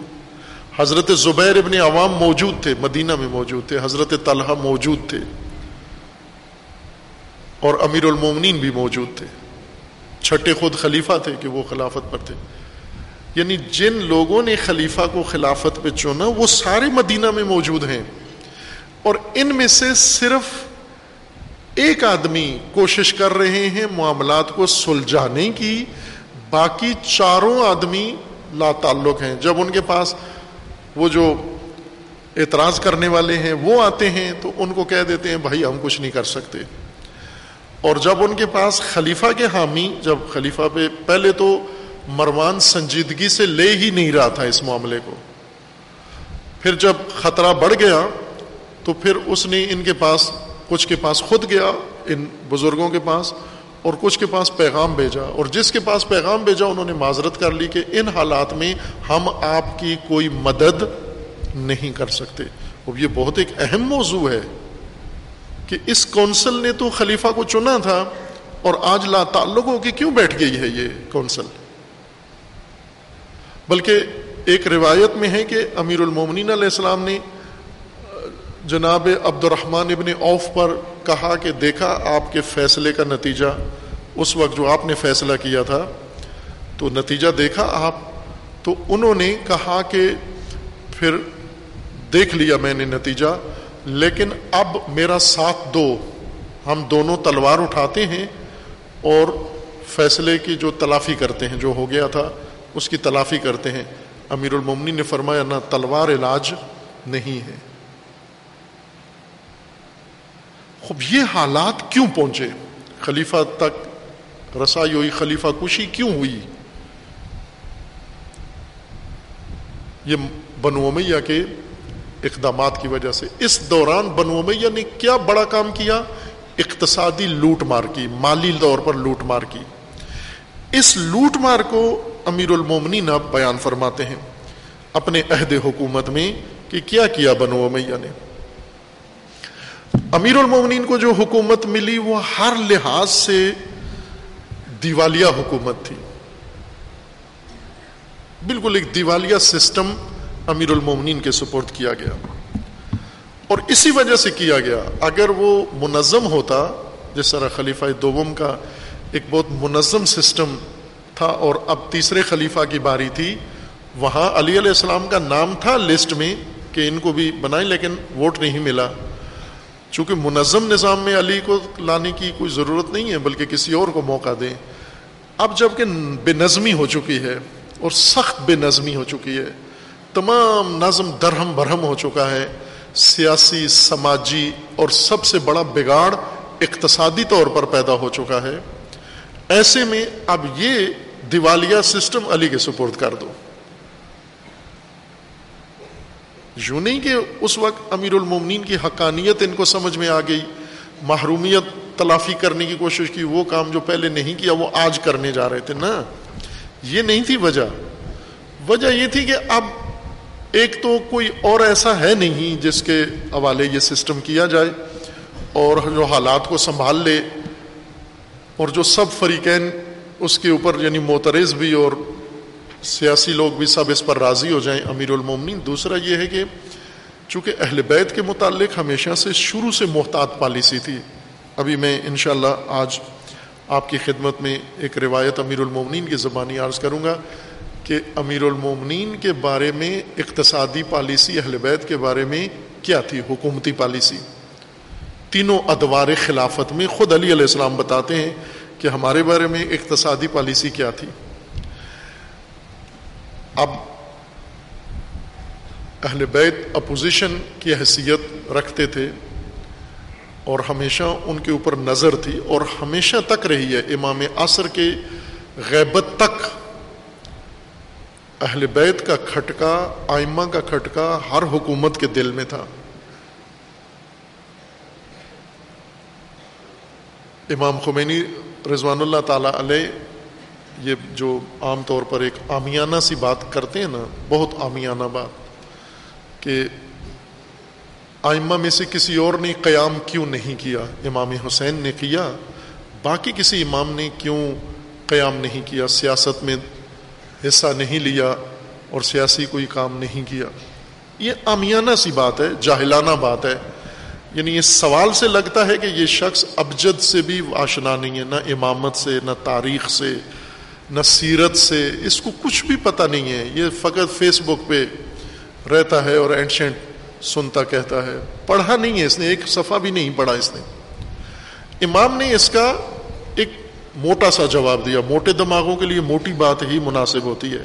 باریکیاں، باریک بین، لطیف ذہن کو سمجھ میں آتی ہیں۔ موٹے دماغوں کو موٹی بات بتانی ہوتی ہے۔ امام نے ایک موٹا سا جواب ان کو دیا، ان کے ذہن کے مطابق۔ وہ یہ تھا کہ اگر کسی امام نے سیاست میں حصہ نہیں لیا تو پھر ہر امام کو شہید کیوں کیا اور کیا بھی حکومتوں نے؟ چوروں نے نہیں کیا، گینگسٹر نے نہیں کیا، قاتلوں نے، کرائے کے قاتلوں نے نہیں کیا۔ سب آئمہ حکومتوں کے ذریعے کیوں شہید ہوئے؟ اگر آئمہ کو سیاست سے کوئی تعلق نہیں تھا حکومتوں سے کوئی غرض نہیں تھی۔ تو ایسے بے ضرر لوگوں کو حکومتیں کیوں ماریں؟ بات غور طلب ہے کہ حکومت کس کو راستے سے ہٹاتی ہے جس سے حکومت کو خطرہ ہو۔ اور وہ بھی احتمالی خطرہ یا موہوم خطرہ نہیں جس سے حقیقی خطرہ ہو۔ اور اہل بیت سے ہمیشہ ہر حکومت خطرے میں تھی اور انہوں نے مناسب اقدام کیے ہوئے تھے۔ اہل بیت کو محدود کرنے میں لوگوں کو اہل بیت سے اور اہل بیت کو لوگوں سے دونوں کام کی پابندیاں لگائی ہوئی تھیں۔ لوگوں پر پابندیاں تھیں کہ آپ نہیں آ سکتے، آئمہ پر پابندیاں تھیں، آپ کسی شہر میں نہیں جا سکتے یا بعض اوقات خلق خلفاء، حکمران بنو مئی اور بنو عباس کے خیر خواہی کی نیت بظاہر رکھ کر ان کو اپنے پاس بلا لیتے تھے۔ جیسے مامون الرشید نے کیا امام رضا علیہ السلام کو خوراسان میں اپنے دربار میں بلا لیا کہ میرے پاس رہیں آپ۔ بظاہر کیا تھا کہ مجھے آپ کی بہت یاد آتی ہے، میں چاہتا ہوں روزانہ آپ کی زیارت کروں۔ آپ مقدس ہستی ہیں، اس لیے میں چاہتا ہوں مجھ سے دور نہ رہیں آپ۔ ساتھ کیوں رکھا؟ چونکہ اسے پتہ تھا کہ مشکل بن سکتی ہے۔ بعضوں نے اس طرح کی حرکات کی، بعضوں نے زندانوں میں ڈالا اور بعضوں نے اور نظر بندیوں میں رکھا۔ آئمہ، آپ توجہ کریں کہ ایک امام خوراسان میں ہیں۔ دو امام کاظمین میں ہیں، دو امام سامرہ میں ہیں اور بقی میں ہیں، کچھ یہ قاعدے کے مطابق تو سب کا مزار بقی میں ہونا چاہیے تھا۔ چونکہ آئمہ کا اصل وطن مدینہ ہے۔ تو رحلت کے بعد، شہادت کے بعد بقی میں دفن ہونا چاہیے تھا۔ لیکن یہ آئمہ جو بقی میں نہیں، اپنے وطن میں، یہ کیوں آئے؟ اس لیے کہ خطرہ تھا ان سے اور انہیں ان شہروں میں لا کر یہ جو سامرا میں مدفون امام ہیں، ان کو عسکرین کہتے ہیں۔ امام یازدوم کا لقب ہی عسکری ہے اور امام تقی علیہ السلام کو بھی کہتے ہیں عسکری ہیں۔ کیوں کہتے ہیں؟ عسکری، اس لیے نہیں کہ ان کا نام عسکری تھا یا ان کا خاندانی نام یا آبائی نام عسکری تھا۔ ماں باپ نے رکھا تھا، اس لیے نہیں تھا۔ عسکری عسکر چھونی کو کہتے ہیں، فوج کو کہتے ہیں، سپاہ کو کہتے ہیں۔ اور یہ دو امام وہ تھے جو پوری عمر فوج کے کنٹرول میں رہے، فوجی علاقے میں رہے چھونی میں رہے، کینٹ میں رہے۔ اس لیے عسکری ہیں۔ ان کو پابند رکھا گیا زیر نظر رکھنے کے لیے۔ تو یہ امام نے فرمایا کہ یہ سارے آئمہ نے اس لیے شہادت نوش کی ہے کہ وہ سیاست میں مداخلت نہیں کرتے تھے۔ اس وجہ سے انہیں شہید کر دیا گیا۔ ہر امام کی زندگی پڑھو اور اس، ان کی امامت کا جو تقاضا تھا، اس کے مطابق ان کے اقدامات اور ان کا عہد اگر دیکھو تو آپ کو لگے گا کہ کسی امام نے امامت کا تقاضا چھوڑا نہیں ہے۔ امامت کا فریضہ اور ذمہ داری پوری کی ہے۔ امامت کو محدود کرنا، محجور کرنا، لوگوں سے دور رکھنا اور لوگوں کو امام سے دور رکھنا یہ تمام حکومتوں کی پالیسیاں تھیں اور انہوں نے کامیابی کے ساتھ یہ اقدامات کیے ہیں۔ اس کو امیر المومنین علیہ السلام یہاں وضاحت کر رہے ہیں نیج البلاغہ میں کہ ہمارے بارے میں یہ پالیسی تھی۔ اب جس اہل بیت سے اتنے محتاط ہیں سارے لوگ، سارے طبقات، ان کو حکومت کیوں دے رہے ہیں؟ یہ بھی ایک سوال ہے۔ یعنی کوئی کہہ سکتے ہیں نا اعتراض کہ آپ جو بات کر رہے ہو وہ غلط ہے۔ کہ اہل بیت سے لوگوں کو دور رکھا گیا۔ یہاں تو علی علیہ السلام کو چوتھا خلیفہ بنایا گیا ہے۔ تو جس سے وہ دور رکھا جاتا ہے یا جس سے دور رہا جاتا ہے، اس کو کون خلیفہ بناتا ہے؟ آپ پہلے یہ تو دیکھو کہ کس سسٹم کا خلیفہ بنایا جا رہا ہے، کس نظام کا۔ امیر المومنین خود فرما رہے ہیں کہ مجھے ایسے میں تمہاری حکومت دی گئی ہے جب تمہاری حالت وہی ہو گئی ہے جو رسول اللہ کے روز بیست کے دن تمہاری حالت تھی۔ یعنی واپس پلٹ گئے ہر جو مرج بے نظمی اور اقتصادی طور پر دیوالیہ لوٹا ہوا ملک اور لوٹی ہوئی قوم اور منتشر ذہن اور افراتفری اور جو شرازہ بکھرا ہوا، یہ میرے حوالے کر دیا گیا کہ اس کو اب آپ سنبھالیں۔ امیر المومنین اس لیے حاضر نہیں ہوئے۔ فرمایا، میں نہیں لیتا ہوں جو پہلے جدھر جاتے تھے، اب بھی ادھر ہی جاؤ۔ حضرت نے فرمایا، پھر اتمام حجت ہوئی مجھ پر۔ چونکہ سارے جمع ہو کے آئے ہیں، تو اب میرے لیے چارہ نہیں تھا۔ لیکن فرمایا کہ مجھے معلوم تھا ہونا کیا ہے؟ اقتصادی طور پر مکمل دیوالیہ حکومت تھی۔ بیت المال میں کچھ بھی نہیں تھا۔ بیت المال کی ہر چیز بنو امیہ کے گھروں میں تھی۔ بنو امیہ کے دفتروں میں، بنو امیہ کے فارموں میں ان کے اونٹ فارم تھے، ان کے گھوڑا فارم تھے، ان کے بکری فارم تھے، ان کے انگوروں کے فارم تھے، ان کے اناروں کے فارم تھے۔ پوری سلطنت کے اندر بنو امیہ کا ایک اقتصادی نیٹ ورک بنا ہوا تھا وہاں پر۔ سارا بیت المال اس کے اندر تھا۔ اب ایسے میں امیر المومنین علیہ السلام نے حکومت سنبھالی ہے۔ اس کے بارے میں اب توجہ فرمائیں۔ امیر المومنین کیا فرماتے ہیں؟ خطبہ پندرہ ہے نیج البلاغا کا۔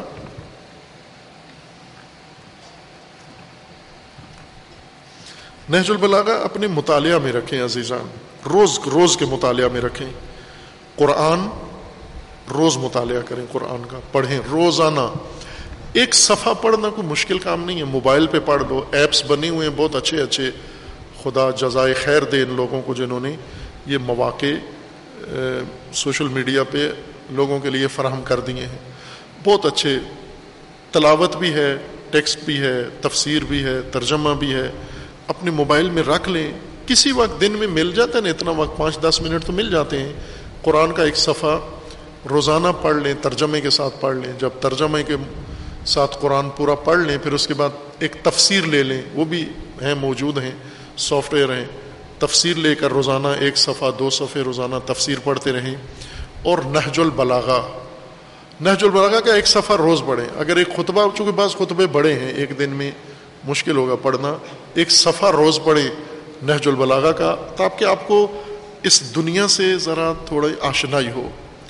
اور پھر نہج البلاغا کی دنیا سے آپ آشنا ہوں گے تو پھر اپنی دنیا سے فوراً نکل جائیں گے، جس میں رہ رہے ہیں ابھی، جس میں خوش ہیں ابھی، یہ دنیا آپ کو تکلیف دہ ہو جائے گی۔ یہ میں شرطیہ کہتا ہوں آپ کو۔ کوئی شیعہ، کوئی سنی، کوئی غیر مسلم نہج البلاغا شروع کر دے پڑھنا، غور کے ساتھ، دقت کے ساتھ۔ اور جب دنیا نہج البلاغا سے آشنا ہوگا، اس کو اپنی دنیا جس میں وہ رہ رہا ہے، یہ تکلیف دہ ہو جائے گی اس کے لیے۔ اس میں اس کا گزارا مشکل ہو جائے گا۔ یہ اس کے لیے قابل تحمل نہیں رہے گی یہ دنیا۔ اگر علی کی دنیا میں چلے گئے آپ، علی کی دنیا سے آشنا ہو گئے آپ۔ مطالعہ میں رکھیں تاکہ اجنبیت ختم ہو۔ خطبہ نمبر پندرہ، نہج البلاغا کا ترجمہ حضرت علامہ مفتی جعفر حسین رحمۃ اللہ علیہ آپ کے گھروں میں موجود ہے۔ ومن کلام لہو علیہ السلام فی ما ردہ المسلمین من قطع یہ عثمان۔ یعنی وہ اموال جو خلیفہ سوم کے زمانے میں بن، بنو امیہ نے بانٹ لیے تھے، بیت المال سارا دول بنا لیا تھا، جاگیر بنا لیا تھا، آپس میں تقسیم کر لیا تھا۔ اس کو واپس بیت المال میں لانے کے لیے امیر المومنین نے اپنی پالیسی کا اعلان کیا۔ اور روایت میں ہے کہ یہ ایک بڑے خطبے کا حصہ ہے، یہ مختصر خطبہ۔ خطبہ نمبر پندرہ چھوٹا سا ہے۔ یہ بڑے خطبے کا حصہ ہے جو امیر المومنین نے اپنی حکومت کے دوسرے دن بیان فرمایا۔ مدینہ کے اندر صدارتی خطبہ یا پہلا خطاب قوم کو، عوام کو یہ فرمایا۔ واللہ لو وجد تو قد تو بہن نسا اللہ کی قسم، اگر بیت المال میں نے پایا، دیکھا کسی جگہ کہ اس سے، بیت المال سے عورتوں کی شادیاں ہوئی ہیں۔ یعنی یہ کنایا ہے، ایک ادبی تعبیر ہے۔ بیت المال اگر عورتوں کا جہیز بن گیا ہے یا بیت المال عورتوں کا حق ماہر بن گیا ہے اور بیت المال سے شادیاں کی گئی ہیں، ولیمے کھلائے گئے ہیں۔ تو یقین جان لو کہ میں وہ مولے کا بہل اما اور بیت المال کے ذریعے سے لونڈیاں خریدی گئی ہیں اور اپنے گھر بنائے گئے ہیں۔ تو میں کیا کروں گا؟ لو وجہ تو ہوں لردد تو ہوں میں اسے پائی پائی واپس کروں گا، جہاں بھی ہے۔ یہ ایک کنایا ہے، مبالغہ ہے اس حد تک۔ یعنی بیت المال اگر خرچ بھی ہو چکا ہے، تم نے خرچ کر دیا ہے، پھر بھی واپس لوں گا۔ کچھ بیت المال ہوتا ہے، انسان لے گیا ہے، جیسے ابھی پاکستان کے لوٹنے والے، ان کے اکاؤنٹس میں پڑا ہوا ہے۔ ان کی فیکٹریوں میں ہیں، ان کے پلاٹ ہیں، ان کی جاگیریں ہیں، جائیدادیں ہیں۔ لیکن کچھ بیت المال ایسا ہے جو یہ خرچ کر چکے ہیں۔ اب نہیں ہے موجود ان کے پاس۔ امیر المومنین فرماتے ہیں، وہ جو موجود ہے، وہ تو لوں گا ہی۔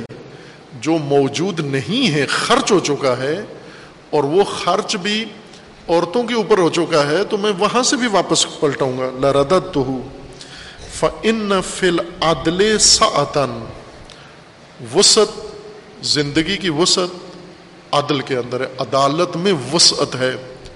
عدل میں انسان سکھی رہتا ہے، چین سے رہتا ہے۔ وہ منزا کا علیہ عدل فل جور و علیہ ازیق اور جس کو عدل میں تنگی محسوس ہوتی ہے عدالت میں تو ظلم و ستم اس کے لیے اور زیادہ تنگی کر دے گا۔ جو عدالت میں بھی چین محسوس نہیں کرتا، سکھ محسوس نہیں کرتا اور آسودگی محسوس نہیں کرتا، ظلم و جور اس کے لیے زیادہ دشوار تار ہو جائے گا۔ وہ اسی طرح خطبہ دیگر ہے خطبہ ایک سو، خطبہ تین میں پہلے مشاہدہ کریں کہ امیر المومنین تبصرہ فرماتے ہیں کہ بنو امیہ نے کیا کیا بیت المال کے ساتھ اس دور میں؟ جب ان کو بیت المال موقع ملا، دروازے کھلے ان پر، پھر انہوں نے کمی نہیں کی۔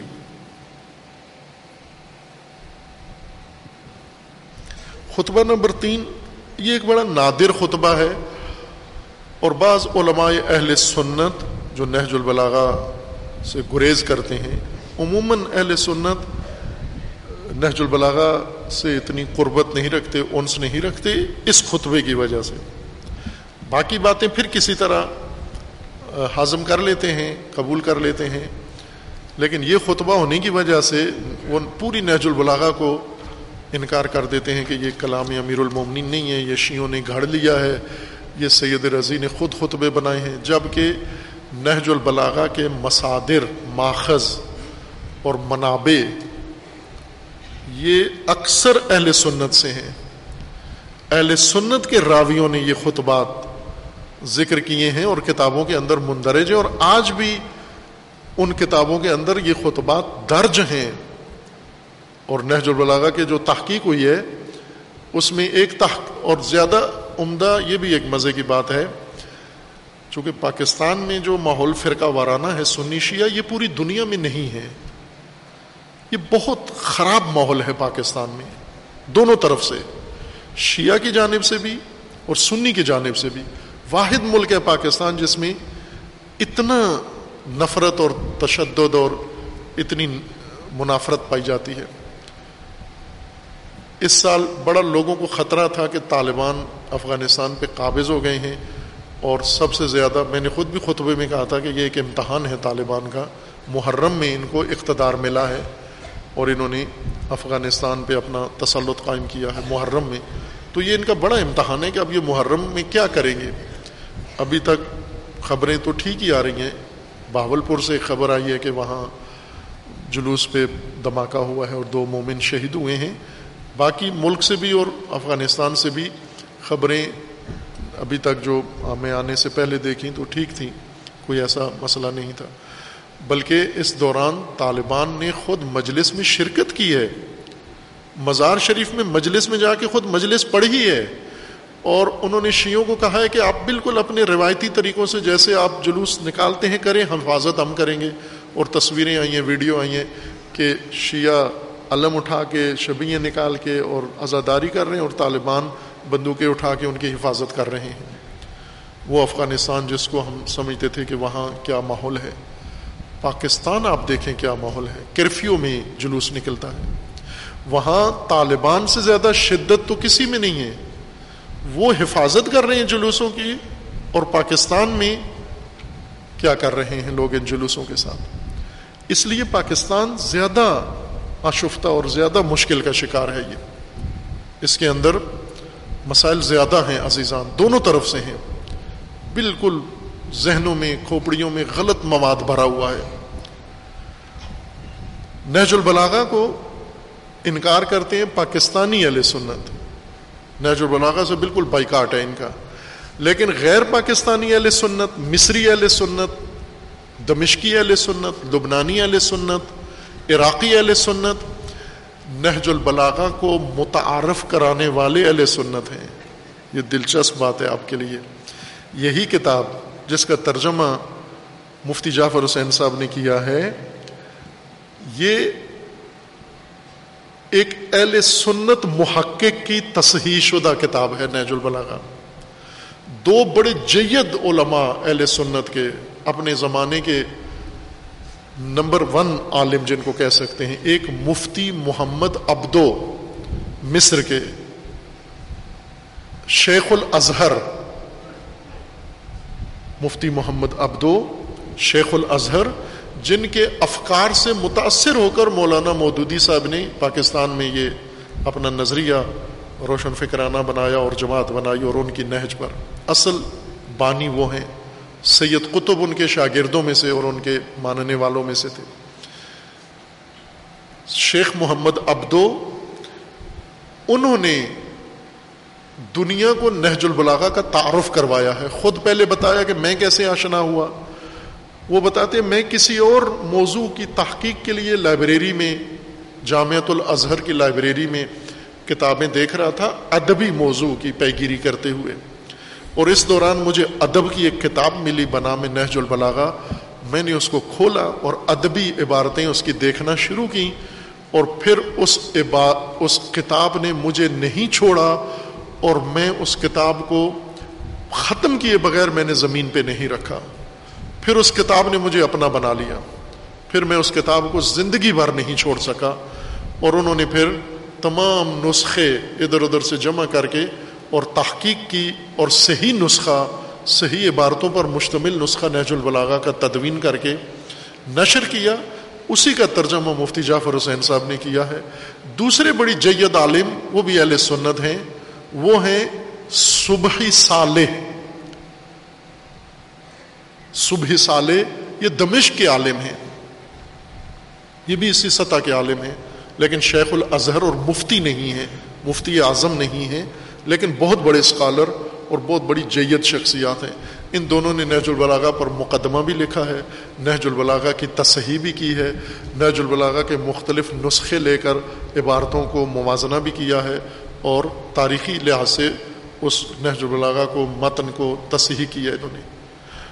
دنیا کو نہج البلاغا متعارف کروانے والے مفتیان اور علماء اہل سنت ہیں۔ اور یہاں پاکستان کے سنی اس کو جگہ جگہ بڑے بڑے بڑے جید افراد جو ایک طرف سے علی علیہ السلام کی شان بیان کرتے ہیں، جب نہج البلاغا کی بات آتے ہیں، کہتے ہیں یہ ساری من گڑت ہے، یہ جعلی کتاب ہے۔ بریلوی یہ بات کر دیتے ہیں، جو امیر المومنین سے بڑا عقیدت بھی رکھتے ہیں۔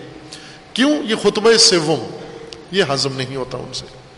خطبہ سوم وہ نادر خطبہ ہے، اس موضوع پر امیر المومنین نے کبھی عمر بھر گفتگو نہیں کی تھی خلافت کے موضوع پر۔ ایک دن یہ موضوع چھڑ گیا۔ امیر المومنین بول پڑے اس موضوع پر۔ اور اس پر گفتگو کی، گفتگو کے دوران ایک شخص اٹھ کے کھڑا ہوا۔ اور امیر المومنین سے ایک بے ربط قسم کا غیر مربوط سوال کر ڈالا۔ اور امیر المومنین نے اس کے سوال کا جواب دیا۔ جواب دینے کے بعد خاموش ہو گئے۔ جو سامعین تھے، ان میں سے حضرت ابن عباس، عبداللہ ابن عباس تھے۔ انہوں نے امیر المومنین سے عرض کی کہ وہ سلسلہ کلام جہاں ختم ہوا تھا، کٹ گیا تھا، وہیں سے دوبارہ شروع کریں۔ تو امیر المومنین نے فرمایا، نہیں تل کا شک شکاتن ان حدرت سمقرت ابن عباس اب نہیں ہو سکتا۔ یہ ایک جذبہ تھا جو ابھر آیا تھا۔ جو ساری زندگی میں نے دبا کے رکھا تھا۔ یہاں ابھر آیا اور میں نے کچھ کہہ دیا۔ وہ جو ابھر کے آیا تھا، وہ بیٹھ گیا ہے۔ اب دوبارہ نہیں کر سکتا اس موضوع پر گفتگو۔ ابن عباس کہتے ہیں، میں نے ساری عمر کسی چیز پر اتنا افسوس نہیں کیا جتنا اس نادان کی بے جا بات پر کیا کہ جس نے اس موضوع پر جہاں پہلی دفعہ امیر المومنین شروع ہوئے اس پر گفتگو کرتے ہوئے، چونکہ دوسرے بھی امیر المومنین سے یہ موضوع جب چھیڑتے، امیر المومنین ڈانٹ کے ان کو منع کر دیتے کہ خبردار یہ موضوع چھیڑو نہیں، اس میں کیا رکھا ہے؟ لیکن اس دن کیا مناسبت بنی؟ خود حضرت نے یہ موضوع چھیڑ دیا۔ اس میں خلافت کا ذکر کیا۔ اور اس میں شروع میں یہ فرمایا کہ میں خلافت کا حقدار تھا، لیکن مجھے نظر انداز کر کے اور کسی اور کو خلافت دے دی گئی اور اس کے بعد جب ان کا دور ختم ہوا تو انہوں نے دوسرے اپنے نامزد جانشین کو دے دی، پھر ان کے بعد تیسرے خلیفہ کو دے دی، تینوں حکومتوں پر اور تینوں شخصیات پر تبصرہ کیا امیر المومنین علیہ السلام نے۔ اور اہل سنت کا تو یہ مبنا ہے نا کہ صحابہ آپس میں جو کچھ کہتے ہیں آپ کو اس پہ کوئی اعتراض نہیں ہونا چاہیے۔ باقی صحابہ کے بارے میں ایسے ہی ہیں۔ مثلا جب کہا جاتا ہے کہ امیر المومنین کو کچھ لوگ برا بلا کہتے تھے، تو یہ اس کو کوئی خاص اہمیت نہیں دیتے۔ کیوں نہیں دیتے؟ چونکہ وہ صحابہ تھے، وہ جو کہتے تھے۔ یہ بھی صحابہ ہیں۔ صحابہ آپس میں جو مرضی ہے کہیں، عوام کو، امت کو اس میں نہیں پڑھنا چاہیے۔ اس فارمولے کے تحت اگر امیر المومنین بھی تو صحابی ہیں آپ کے نزدیک اور صحابیوں نے صحابیوں کے بارے میں کوئی بات کر دی ہے، تو آپ اس کو کہہ دو نا، یہ بھی اجتہاد ہے، ان کا ٹھیک ہے، یہ ہے، انہی کی بات ہے۔ لیکن ان کے آپس کی بات ہے۔ ہم اس کو زیادہ نہیں چھیڑتے، لیکن ہے ان کی بات ہے۔ انکار کیوں کرتے ہو؟ یہ کیوں کہتے ہو پورا نہج البلاغا ہی باطل ہے، پورا نہج البلاغا ہی غلط ہے یہ۔ آپ نہج البلاغا کو ایک صفحہ تو پڑھ کے دیکھو، پہلا خطبہ پڑھ کے دیکھو۔ یقین جان لیں کوئی باضمیر منصف انسان نہج البلاغا کا پہلا صفحہ پڑھ لے، یہ نہج البلاغا کو ختم کیے بغیر نہیں چھوڑے گا۔ مفتی محمد ابدو کی طرح کسی بھی مذہب سے تعلق رکھتا ہو جور جورداک عیسائی ہے، ابو نعیمہ عیسائی ہیں، یہ وہ بڑے بڑے اسکالر محقق ہیں جو اسیر ہو گئے نہج البلاغا کے۔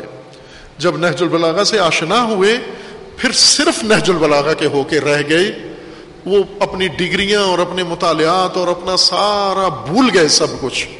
اور نہج البلاغا ایسی ہی حقیقت ہے جس کو یہ لطف آ جائے، ذائقہ اس کی زبان پہ چڑھ گیا، وہ نہج البلاغا کا ہی ہو کے رہ جاتا ہے۔ اس میں امیر المومنین علیہ السلام اس خطبہ کے ایک حصے میں یہ فرماتے ہیں کہ جب خلیفہ سوم کو حکومت ملی اور بنو امیہ کو موقع ملا، تو انہوں نے کیا کیا؟ بیت المال کے ساتھ کیا کیا انہوں نے؟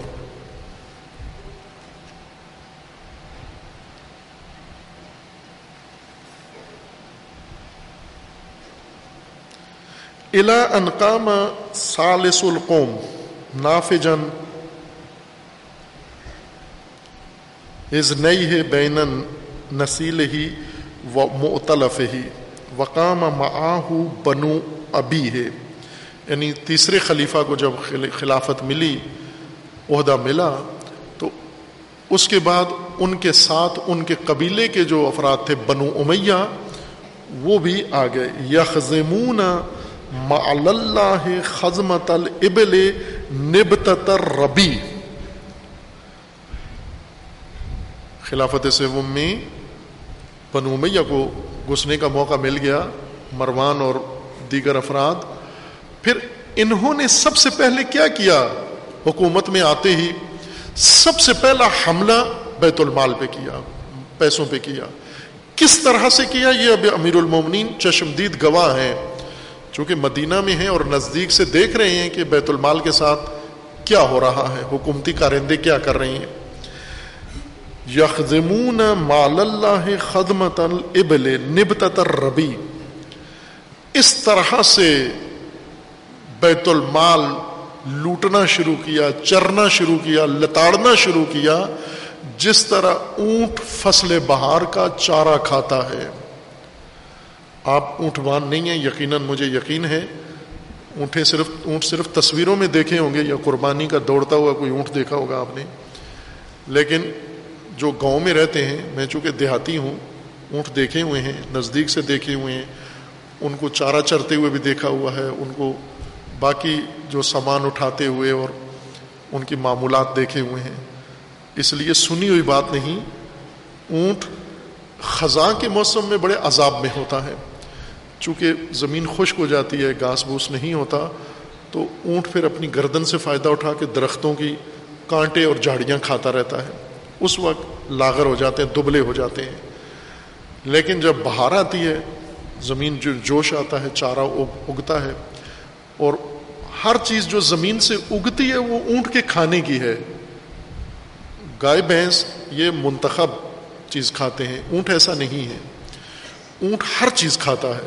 جو بھی زمین سے اگتا ہے، وہ اونٹ کھا لیتا ہے۔ لیکن جب فصل بہار میں ہر طرف ریل پیل ہوتی ہے، چارے کی اس کے اونٹ کے چارہ کھانے کا سٹائل بدل جاتا ہے۔ یہ کھاتا کم ہے، لتاڑتا زیادہ ہے۔ پاؤں سے لتاڑتا ہے، بیٹھتا ہے اس کے اوپر، لوٹ پوٹ ہوتا ہے اس کے اوپر، خارش کرتا ہے اس کے اوپر، اور ہر کام کرتا ہے یعنی ایک خوشی سے نہال ہوتا ہے۔ ہر طرف اس کو چارہ ہی چارہ نظر آتا ہے، تو وہ کھانے سے زیادہ لتاڑتا ہے۔ امیر المومنی نے یہ تشبیح دی ہے کہ بنو امیہ نے بیت المال اس طرح سے لتاڑا اور کھایا جس طرح فصل بہار کا اونٹ چارہ چرتا ہے۔ وقام معاہ بنو ابی ہے یخمون مال اللہ خزمت البل نبت الربی الا ان انتقصا فتل و اجہزا علیہ عمل و کب تب ہی بتنا تو ہو خوب، اگر کسی کو یہ بیان امیر المومنین کا لگتا ہے کہ یہ تھوڑا تلخ ہے تو صحابی سمجھ کے ایک صحابی کا قول دوسرے صحابی کے بارے میں اس منطق قول کے مطابق صحابہ آپس میں جو بھی کریں وہ بھائی بھائی ہیں صحابہ ہیں، تو اس نہج البلاغا کو رد نہ کرو۔ یہ بہت محرومیت ہے۔ نہج البلاغا پہ کوئی فرق نہیں پڑتا۔ وہ انسان بد وقت ہو جاتا ہے۔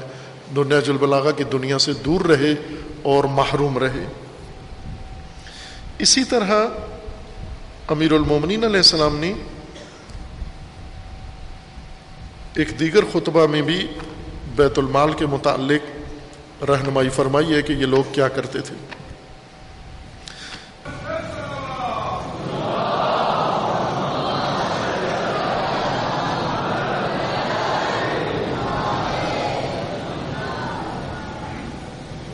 امیر المومنین علیہ السلاۃ وسلام پر اعتراض ہوا۔ بیت المال امیر المومنین نے امیر المومنین نے اقتصادی نظام نئے سرے سے اس دیوالیہ مملکت میں نئے سرے سے بنانا شروع کیا۔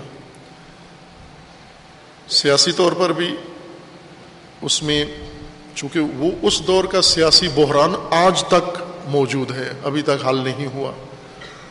جو خلیفہ سیوم کے قتل سے شروع ہوا اور امیر المومنین کی حکومت میں جاری رہا اور فتنے اور بحران، وہ پھر کبھی بھی ختم نہیں ہوا۔ اس سے یہ ایک موج، ایک اصطلاح ہے، میں پہلے اس پر شاید مفصل گفتگو کر چکا ہوں، موج سواری یعنی ایک موج لہر ایجاد کر کے پھر اس لہر پر سوار ہو کر انسان اپنا مفاد حاصل کرتا ہے۔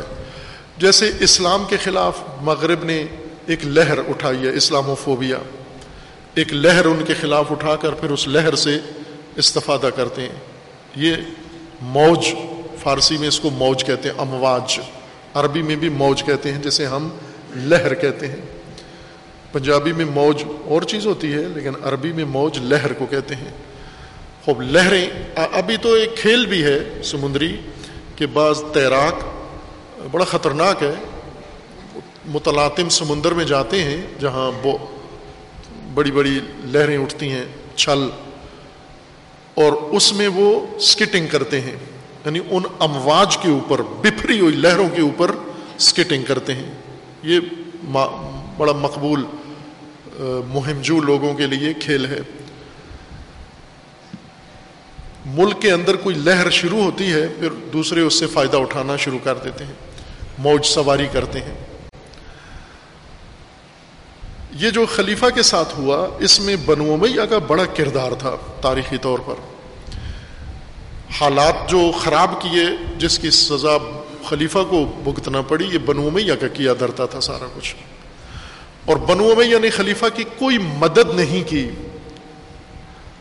خلیفہ جب محاصرے میں تھے اور لوگ ان کے گھر کے اندر گھس رہے تھے، اس وقت بھی پوچھتے تھے کہ وہ نہیں پہنچے مدد کے لیے۔ انہیں کہا جا رہا تھا کہ شام سے بھی فوج چل پڑی ہے، مصر سے بھی فوج چل پڑی ہے اور بسرا سے بھی فوج چل پڑی ہے، فلاں جگہ سے بھی فوج چل پڑی ہے۔ تو خلیفہ بار بار پوچھتے تھے کہ وہ افواج جو آ رہی ہیں مجھے نجات دینے کے لیے وہ کہاں پہنچی ہیں؟ تو ان کو کہتے تھے، بس ابھی قریب ہیں مدینے کے دروازے تک پہنچائیں، خبر آئی ہے وہاں جگہ پہنچائیں۔ اس طرح خلیفہ کو اندھیرے میں رکھ کر آخر تک اور منتظر تھے کہ یہ کام ہو جائے اور وہ ہو گیا۔ پھر یہ ایک لہر اٹھی۔ فتنی کی صورت میں بحران بنا۔ اس لہر پر مکمل سواری اور سکیٹنگ کی بنو میاں نے۔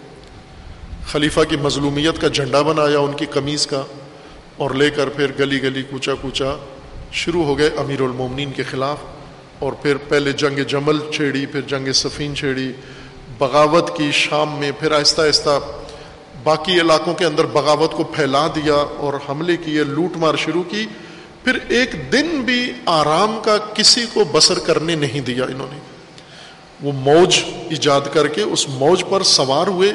اور اس سے استفادہ کیا انہوں نے۔ اب امیر المومنین اپنے عہد میں اتنے بحرانی حالات میں بعض اوقات انسان تعجب کرتا ہے امیر المومنین علیہ السلام کے اس شخصیت پر اور اس نفسیاتی حالت پر کہ جو انسان اتنے بحرانوں میں گھرا ہوا ہو ہر طرف سے اور اس کے باوجود عبادت دیکھیں اس میں کوئی فرق نہیں آ رہا۔ خطبہ دیکھیں اس میں کوئی فرق نہیں آ رہا۔ سیاست دیکھیں اس میں گھبراہٹ نہیں لگتی بوکھلاہٹ نہیں لگتی۔ اور ہر چیز پر تسلط کے ساتھ امیر المومنین قابو رکھ کر اور اپنا کام چلا رہے ہیں۔ ایسے میں ہی امیر المومنین معمول کے کام بھی کر رہے ہیں۔ بھائی کہ جنگیں شروع ہیں، بحران ہیں، فتنے ہیں، ناگوار خبریں آ رہی ہیں۔ روزانہ اور منتظر رہتے تھے کہ اب کس علاقے سے کیا خبر آنے والی ہے۔ اپنوں سے شکوا کرتے تھے، کوستے تھے ان کو، لیکن اپنے معمولات کو، مثلا اسی حالت میں یتیموں کو ایک دن بھی نہیں بھولے۔ روزانہ جو راشن ان کو دینا تھا وہ دے کے آتے۔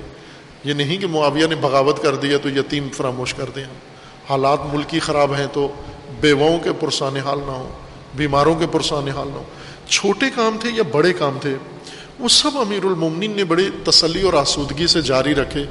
ان میں سے ایک کام بیت المال کی تقسیم تھی۔ امیر المومنین کا یہ وطیرہ تھا کہ روزانہ بیت المال میں انکم ہوتی اور روزانہ جتنی انکم ہوئی تھی وہ ساری بیت المال سے نکال دیتے، جس کا حق تھا اس کو دے دیتے۔ اور آخری شخص امیر المومنین خود بیت المال میں جھاڑو لگا کر بالکل خالی کمرہ تالا لگا کے گھر آتے تھے، چراغ بجھا کر۔ یہ امیر المومنین کی اقتصادی پالیسی تھی۔ اس طرح سے بیت المال، اب یہ بیت المال کی تقسیم قبول نہیں تھی لوگوں کو۔ پوچھتے تھے امیر المومنین سے کہ آپ مساوی کیوں تقسیم کرتے ہیں؟ پہلے تو مہاجر کو زیادہ ملتا تھا، انصاری کو کم، بدری کو زیادہ ملتا تھا، دوسروں کو کم، مردوں کو زیادہ ملتا تھا، دوسروں کو کم بنومیہ کو زیادہ ملتا تھا، فلاں کو کم۔ آپ نے یہ سب بدل کیوں دیا سارا نقشہ؟ تو امیر المومنین اس وقت یہ فرماتے تھے کہ یہ جو عدالت کی تقسیم ہے، پھر چند جملے ہیں۔ ابھی میں نے وہ نوٹ بھی نہیں کیے اور وقت لگ جائے گا اس میں۔ امیر المومنی نے دو مقام پر یہ فرمایا ہے کہ اللہ کی قسم مجبور کرتے تھے امیر المومنین کو اپنی ضرورتیں بتاتے تھے، خصوصاً امیر المومنین کے اپنے بھائی عقیل، جن کے بارے میں نہج البلاغہ میں پورا خطبہ ہے۔ امیر المومنین فرماتے، میں جب عقیل کے خاندان کو دیکھتا ہوں، کثیر الاولاد تھے، ان کے بیٹے بہت تھے، اور یہی ساری اولاد کربلا میں امام علیہ السلام کے ساتھ تھی۔ یہ علی علیہ السلام کے زمانے میں چھوٹے چھوٹے تھے یہ سارے۔ حضرت عقیل کے بیٹے مسلم ابن عقیل، ان کے بھائی اور یہ سارا خاندان آل عقیل یہ چھوٹے چھوٹے بچے تھے۔ امیر المومنین کی حکومت میں امیر المومنین فرماتے میں جب عقیل کے بچوں کو دیکھتا ہوں، میری آنکھوں میں آنسو آ جاتا ہے۔ میں حاکم ہوں، میں خلیفہ ہوں اور میرے بتیجے میرے بھائی کے بچے، وہ ان کے رنگ بھوک سے سیاہ ہو چکے ہیں اور ان کے پیٹ، ان کی پیٹ سے جا کر لگ گئے ہیں اور ان کی پسلیاں، ہڈیاں نظر آتی ہیں، ڈھانچے، ہڈیوں کے ڈھانچے بن گئے ہیں۔ اور میں روزانہ ان کو اپنے سامنے دیکھتا ہوں، مجھے رونا آتا ہے۔ لیکن میں بیت المال اس دلیل سے کہ میرے بھائی ہیں، میں ان کو نہیں دے سکتا۔ ان کا اتنا ہی حق دیتے تھے۔ اب دیکھ لیں، بنو امیہ کیا کرتے تھے اور امیر المومنین نے کیا نظام نافذ کیا۔ اور ایک دن عقیل شکوہ لے کر آئے اور آ کر کہا بھی کہ آپ کیسے بھائی ہیں؟ آپ کے پاس سب کچھ ہے اور میری حالت دیکھ رہے ہیں آپ اور آپ پھر بھی مجھے میری ضرورت کے مطابق نہیں دیتے۔ امیر المومنین نے وہ معروف واقعہ جو کتابوں میں ہے، سیرت علی علیہ السلام میں مفتی جعفر حسین صاحب نے بھی ذکر کیا ہے کہ امیر المومنی نے کہا بیٹھیے آپ کو دیتا ہوں۔ نابینا تھے عقیل۔ امیر المومنی نے ایک لوہا گرم کروایا اور گرم کر کے ان کے قریب کیا، ہاتھ میں کہا کہ یہ لیں۔ انہوں نے ہاتھ آگے بڑھایا، چھوا نہیں، قریب دو روک کے رکھا امیر المومنی نے کہ ہاتھ جلے نہیں۔ لیکن اتنا قریب کیا کہ ان کو پتہ چل جائے کیا ہے۔ اور وہ جب گرم لوہا ان کے قریب آیا تو ایک دم ہاتھ پیچھے کھینچ کے بہت ناراض ہوئے کہ میں مدد کے لیے آیا ہوں اور آپ میرے ساتھ یہ کام کر رہے ہیں۔ امیر المومنی نے فرمایا، کیوں؟ کیا ہوا؟ کہا یہ گرم لوہا مجھے آپ لگا رہے ہیں، پکڑا رہے ہیں۔ تو امیر المومنی نے کہا، کیا حرج ہے گرم لوہا پکڑنے میں؟ تو کہا، جل جاؤں گا۔ امیر المومنی نے کہا کہ یہ تو چولہے میں میں نے دنیا کی آگ سے گرم کیا ہے۔ اگر تجھ سے دنیا کی آگ گرم برداشت نہیں ہوتی، تو مجھے جو مشورہ دے رہے ہو، وہ تو جہنم کی آگ کا ہے۔ وہ تو اخروی آگ کا ہے، اگر بیت المال میں میں نے تصرف کر دیا۔ یہ ایک جگہ امیر المومنین نے فرمایا۔ ایک جگہ پر امیر المومنین کا یہ فرمانا ہے کہ اللہ کی قسم، اگر مجھے خاردار جھاڑیوں پہ برہ نہ کر کے میری پیٹھ کو گھسیٹا جائے اور مجھے شکنجے دیے جائیں، میرے ہاتھ پاؤں کے اوپر چٹانے رکھی جائیں، مجھے دھوپ پہ کھڑا کیا جائے اور مجھ سے یہ چاہا جائے کہ آپ کو یہ سارے شکنجے اس وقت ختم کریں گے کہ آپ چونٹی کے منہ میں جو کا چھلکا چھین لو۔ تو امیر المومنین فرماتے ہیں کہ میں یہ شکنجے برداشت کر کے قتل ہو جانا اور میں شہید ہو جانا برداشت کر لوں گا، لیکن چونٹی کے منہ سے ناحق لکما نہیں چھینوں گا، جو کا چھلکا نہیں چھینوں گا۔ اب آپ توجہ فرمائی کتنا فرق پڑا حکومت میں؟ کتنا فرق پڑ گیا؟ کون سی حکومت کی جگہ کیسی حکومت آ گئی؟ اور اس حکومت کے خوگر، اس حکومت کے عادی، اس حکومت میں اب کیسے فٹ ہوتے ہیں؟ لہذا امیر المومنین کے ہر کام پہ اعتراض ہے۔ کہ آپ بیت المال ایسے کیوں تقسیم کرتے ہیں؟ آپ مساوی کیوں تقسیم کرتے ہیں؟ اور خصوصاً یہ جو صدارتی خطبہ امیر المومنین نے دیا، جس کا ایک اقتباس میں نے خطبہ نمبر پندرہ کے نام سے پڑھا ہے، جس میں امیر المومنین فرماتے ہیں کہ لو وجہ تو لردا تو اگر میں نے پا لیا کہ عورتوں کا جہیز اور عورتوں کا مہر بن چکا ہے، میں وہاں سے بھی اس کو باہر نکالوں گا۔ یہ خطبہ سب نے سنا، امیر المومنین کے حامیوں نے سنا، مخالفوں نے سنا۔ سارے لرز اٹھے چونکہ سب کے گھر بھرے ہوئے تھے بیت المال سے۔ اٹے ہوئے تھے بیت المال سے سب کے گھر۔ خواہ وہ امیر المومنین کی حمایت کر رہے تھے یا وہ امیر المومنین کے مخالف تھے۔ لہذا انہوں نے الگ الگ مخالفین نے الگ ٹولیاں بنائی، میٹنگ شروع کی اور حامیوں نے الگ ٹولیاں بنائی اور میٹنگ شروع کی۔ حامیوں میں دو معروف شخصیات ہیں اور ان میں ایک حضرت طلحہ اور حضرت زبیر ہیں۔ جو امیر المومنین کے بڑے کٹر حامی ہیں۔ خوب ان دونوں نے بیعت بھی کروائی، خود بھی کی۔ انہوں نے جب یہ سنا، اب یہ موضوع میں اس وقت ذکر کرتا جب پہلے ان کے اموال آپ کے سامنے پیش کرتا کہ امیر المومنین کی حکومت میں یا خلیفہ سیوم کے زمانے میں ان دونوں نے، سپریم کونسل کے ان دو افراد نے کتنا مال بنایا اور کہاں کہاں تھا ان کا، کتنا وسیع مال تھا ان کا، کس کس شہر میں تھا اور کتنا اموال تھے ان کے۔ اب جب انہوں نے یہ سنا تو پریشان ہوئے کہ یہ کیا بات ہو رہی ہے۔ ہم تو اس چکر میں تھے کہ ہمیں مزید ملے گا، موقع ملے گا۔ اور جو مخالف تھے امر ابن آس نے شام میں فوراً خط لکھا معاویہ کو، چونکہ اس وقت تک تو معاویہ نے بغاوت نہیں کی تھی۔ ابھی خلیفہ پہلے دن قتل ہوئے، دوسرے دن امیر المومنین نے خطبہ دے دیا۔ اور اس خطبے کے اندر یہ اعلان کر دیا کہ میں پہلا کام بیت المال لوٹاؤں گا۔ اقتصادی اصلاحات۔ مملکت مستحکم اسی سے ہوتی ہے، معیشت کی مضبوطی سے۔ پہلا کام معیشت کو ٹھیک کروں گا۔ اور معیشت ٹھیک اس لیے نہیں کروں گا کہ پہلا جو لوٹنے والا ٹولا تھا وہ نکال کے نیا تازہ دم ٹولا لے آؤں گا کہ تم لوٹو۔ یہ نہیں ہے معیشت اصلاح کرنے کا طریقہ۔ فرمایا جس کے پاس بیت المال کی پائی بھی ہے وہ میں واپس لے لوں گا۔ دوست بھی گھبرا گئے، دشمن بھی گھبرا گئے، بات ہی گھبرانے کی تھی۔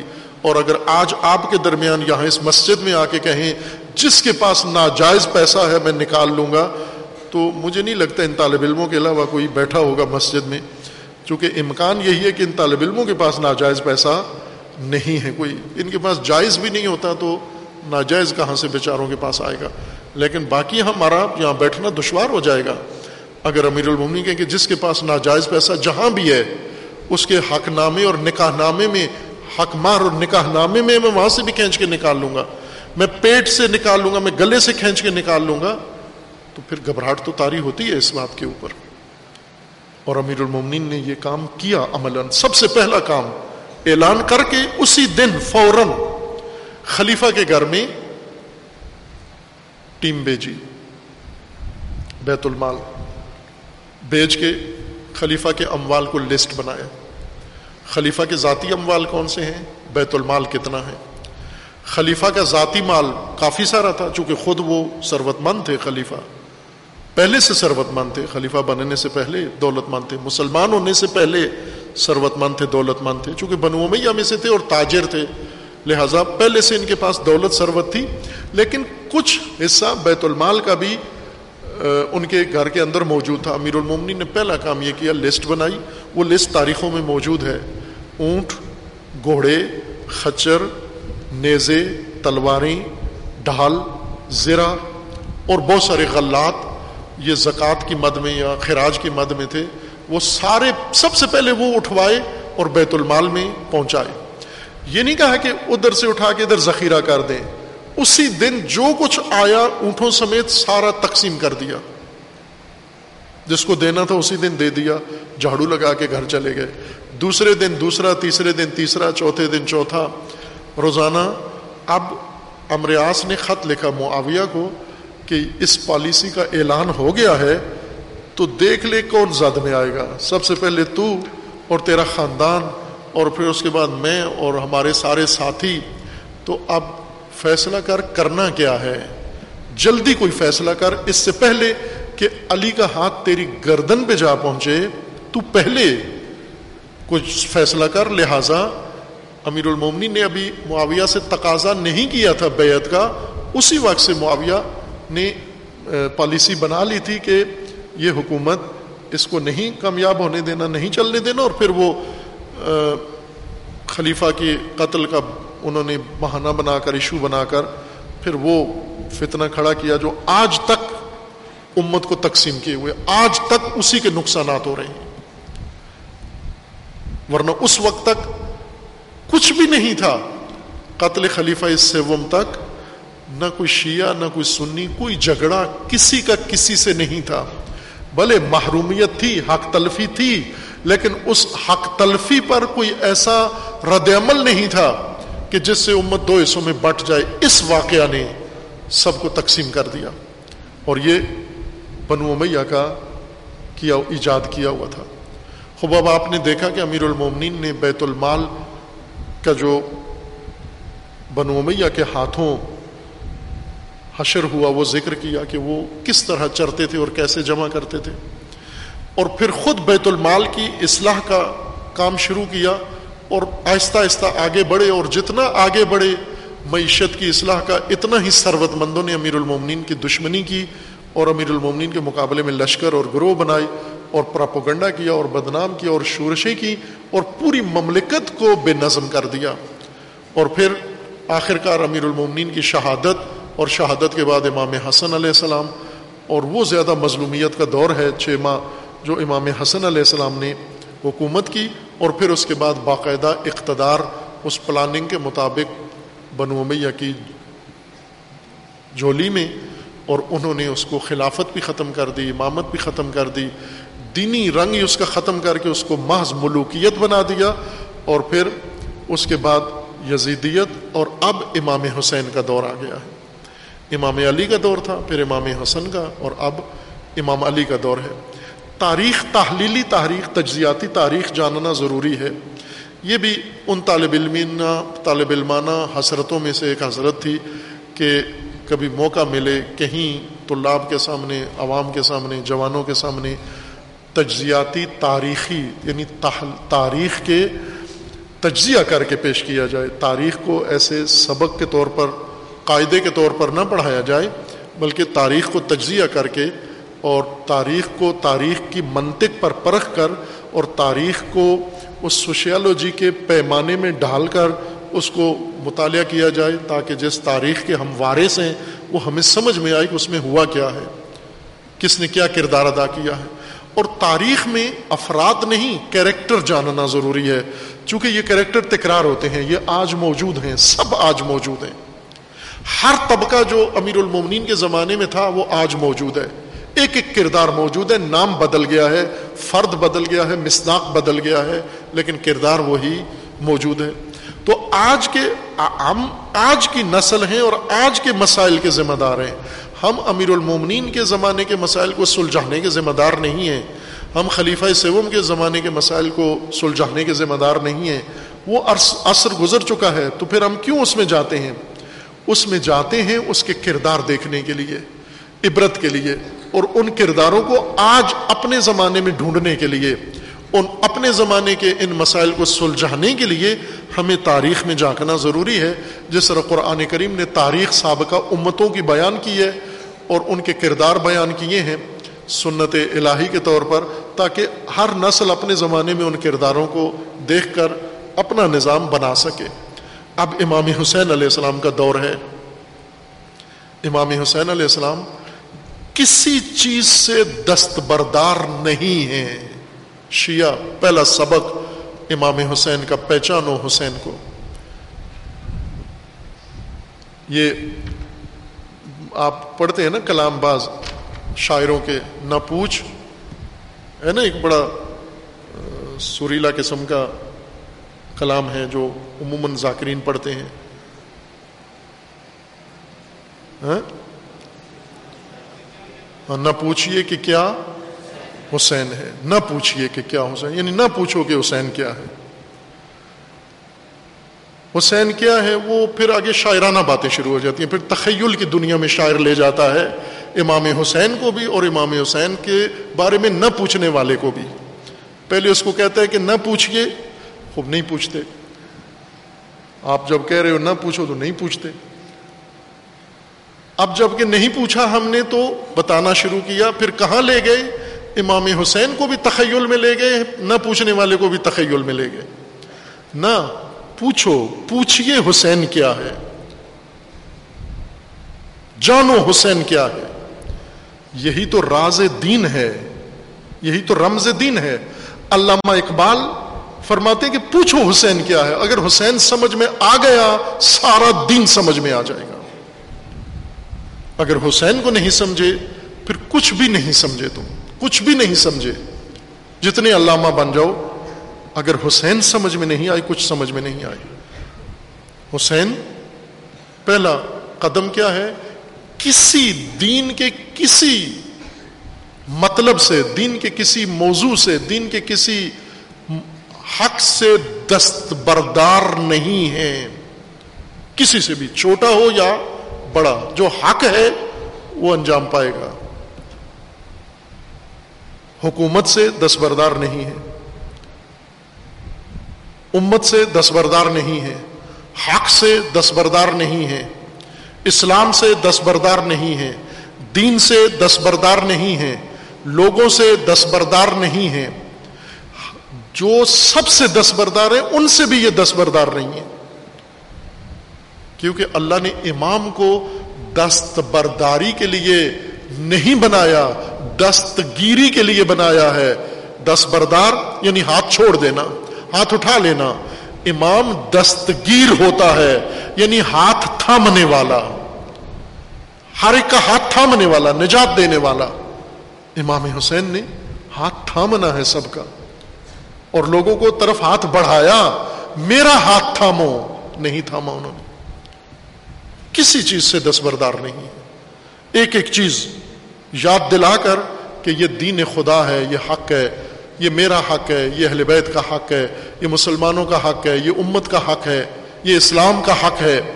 ایک ایک حق زندہ کیا اور ایک ایک حق لوگوں کو بتایا۔ اس حق میں سے بیت المال بھی ہے۔ لہذا علامتی طور پر امام حسین علیہ السلام نے اس مال کو لیا یہ بتانے کے لیے کہ یہ سارا مال جو تمہارے پاس موجود ہے، یہ سارا جو علی علیہ السلام نے کہا تھا میں لوٹاؤں گا، لیکن نہیں لوٹا سکے چونکہ امیر المومنین کی حکومت ہی چلنے نہیں دی، ختم کر دی اور امام حسن کی حکومت نہیں چلنے دی، ختم کر دی۔ امام حسین فرماتے ہیں، اب وقت آ گیا ہے، تم نے ان سب چیزوں کا حساب دینا ہے، پائی پائی کا حساب دینا ہے۔ حساب لینے کے لیے کون ساتھ آیا ہے؟ کوئی بھی نہیں۔ اکیلے حساب لینا ہے، خاندان کے ساتھ مل کر حساب لینا ہے، اپنے بچے اور بیبیوں کے ساتھ مل کر حساب لینا ہے۔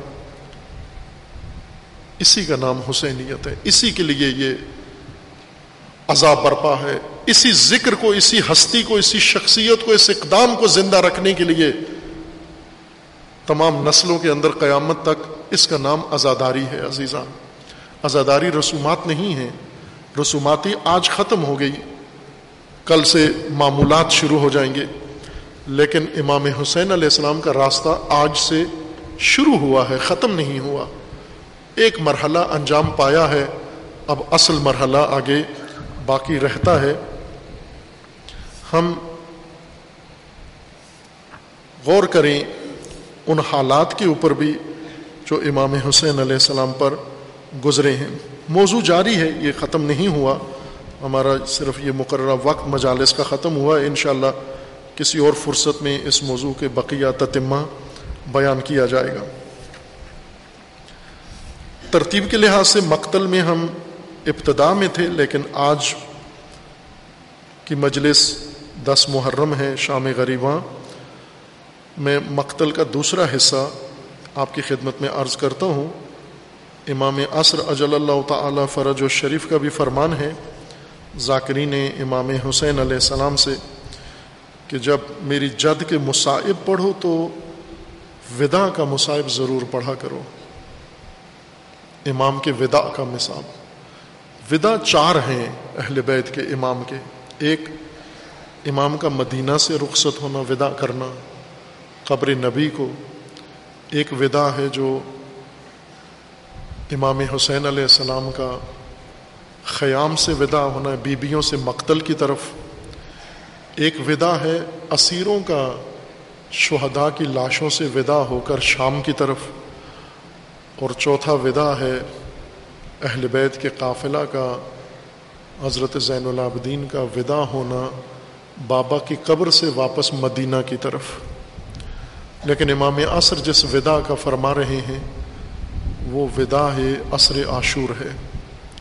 کہ امام حسین علیہ السلام جب اپنے خیام سے ودا ہوئے میدان کی طرف،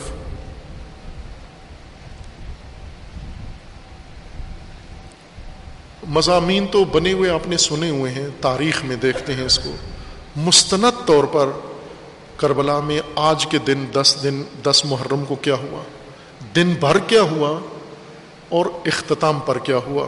اب وہ اختتام والا مرحلہ میں آپ کی خدمت میں عرض کرتا ہوں۔ اس مرحلے میں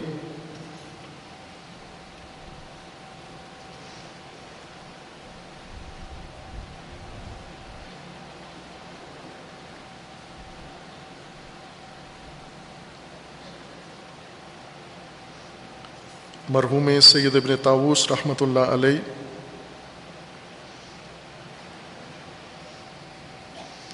یہ روایت نقل فرماتے ہیں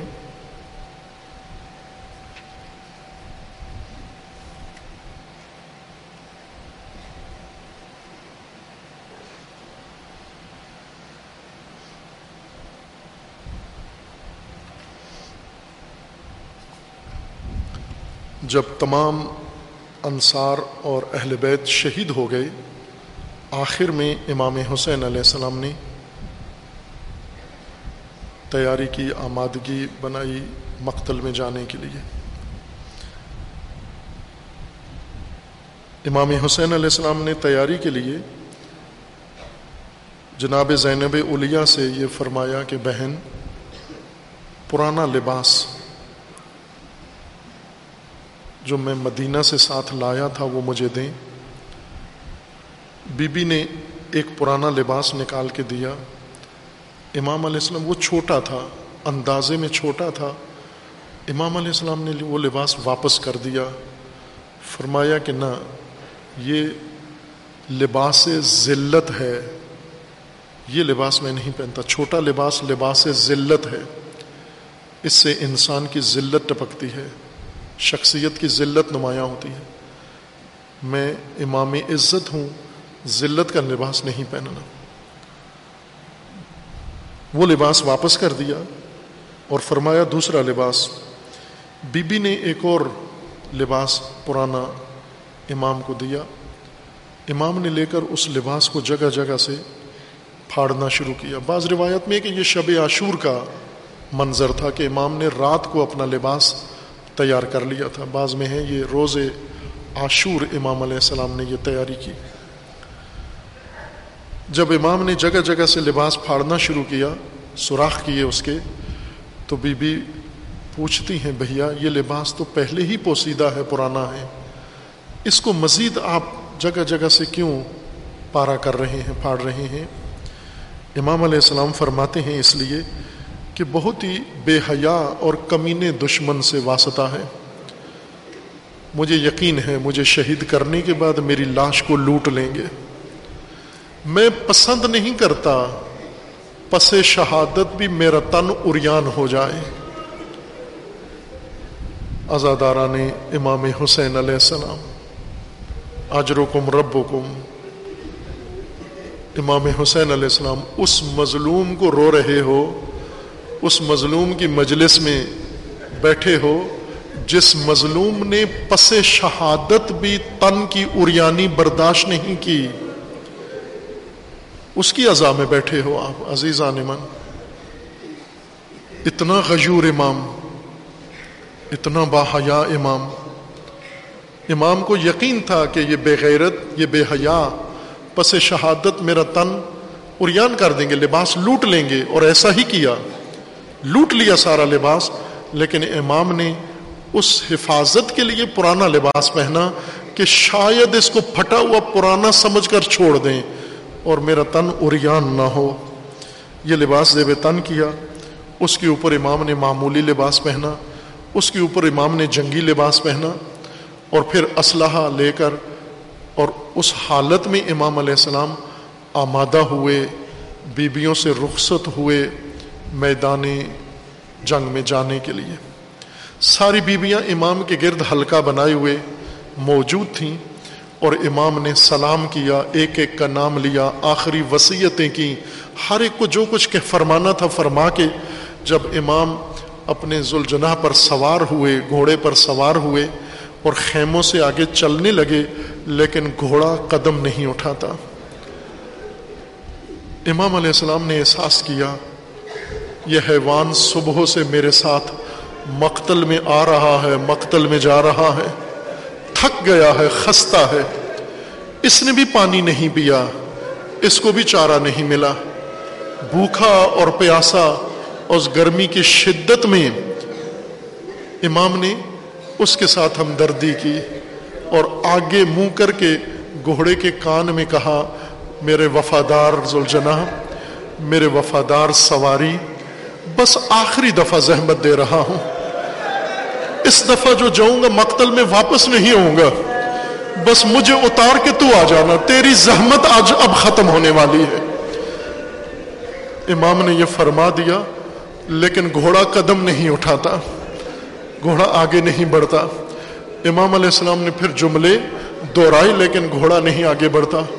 اب امام نے دیکھا کہ گھوڑا مسلسل زمین پہ دیکھ رہا ہے۔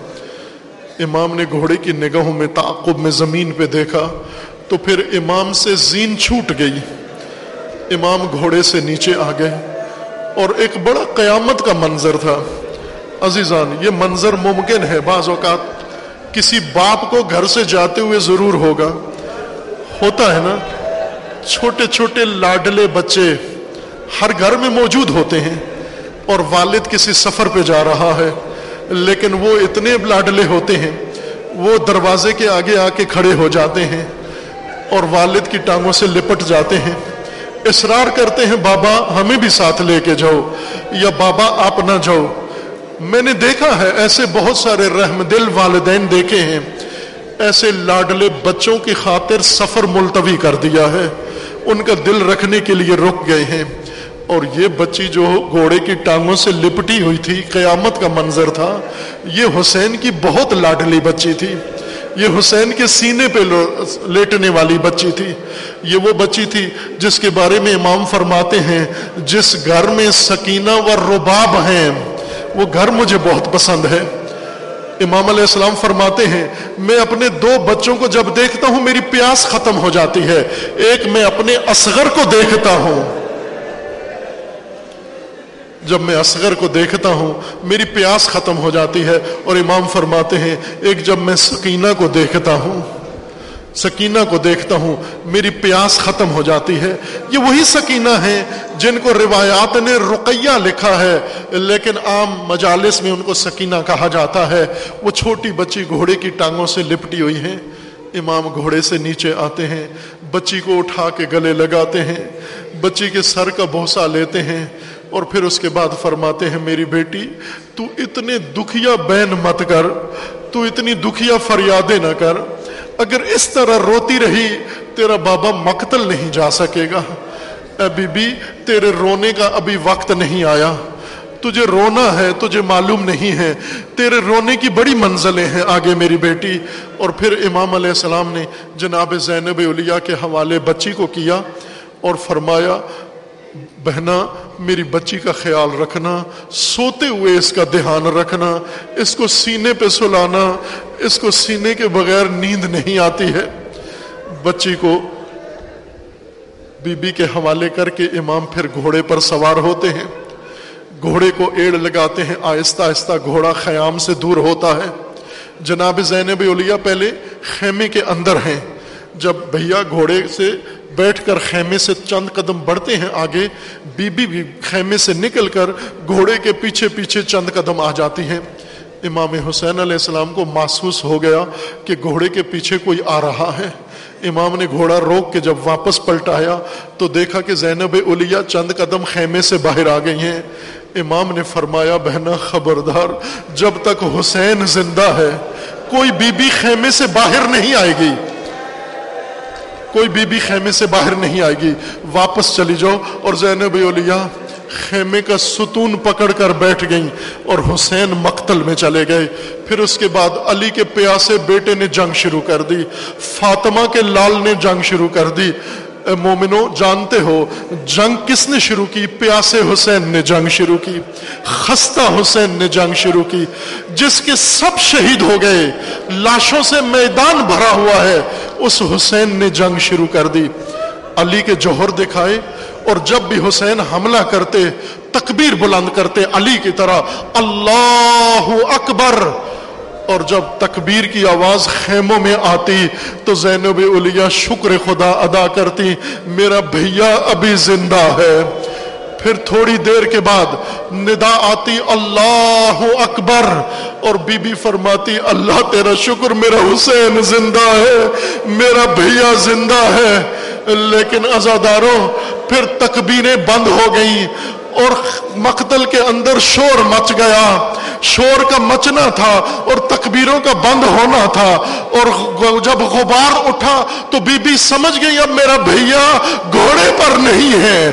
اب حسین گھوڑے پر نہیں ہے۔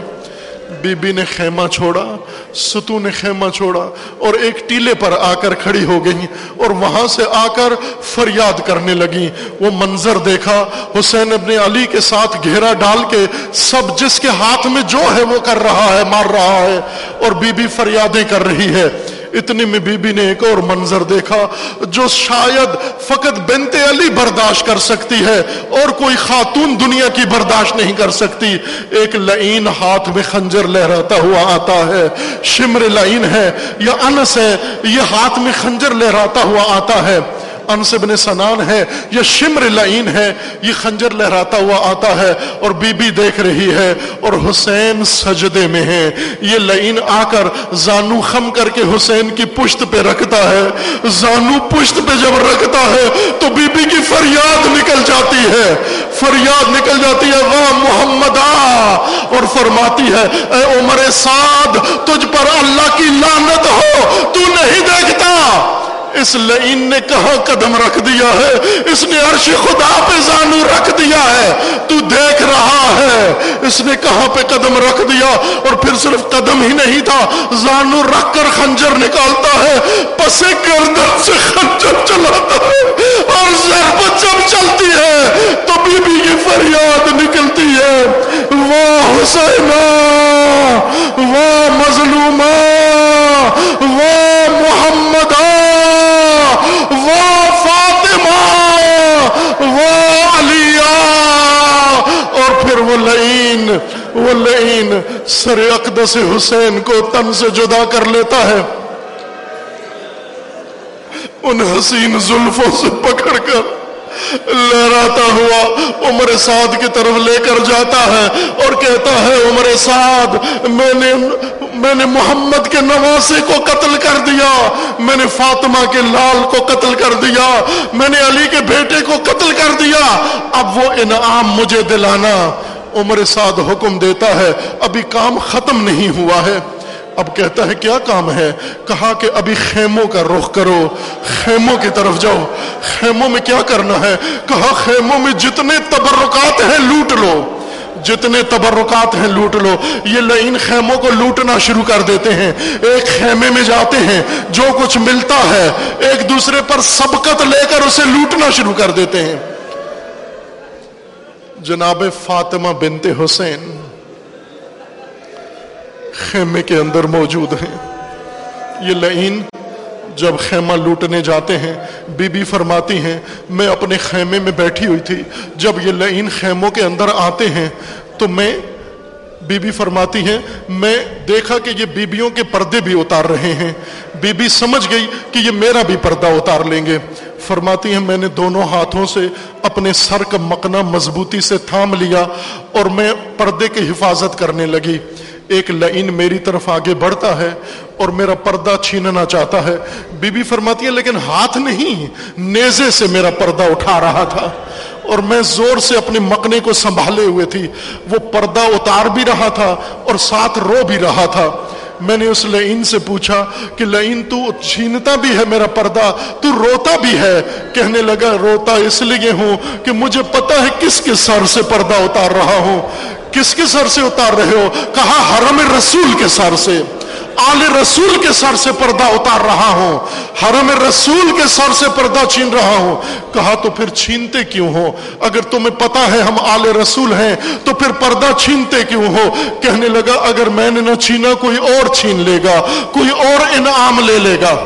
یہ پردہ بی بی کہتی ہے، میں نے جتنا بچانا چاہا، اس لئن نے میرا پردہ اتار لیا، میرا سر برہنا ہو گیا۔ میرا سر برہنا ہو گیا۔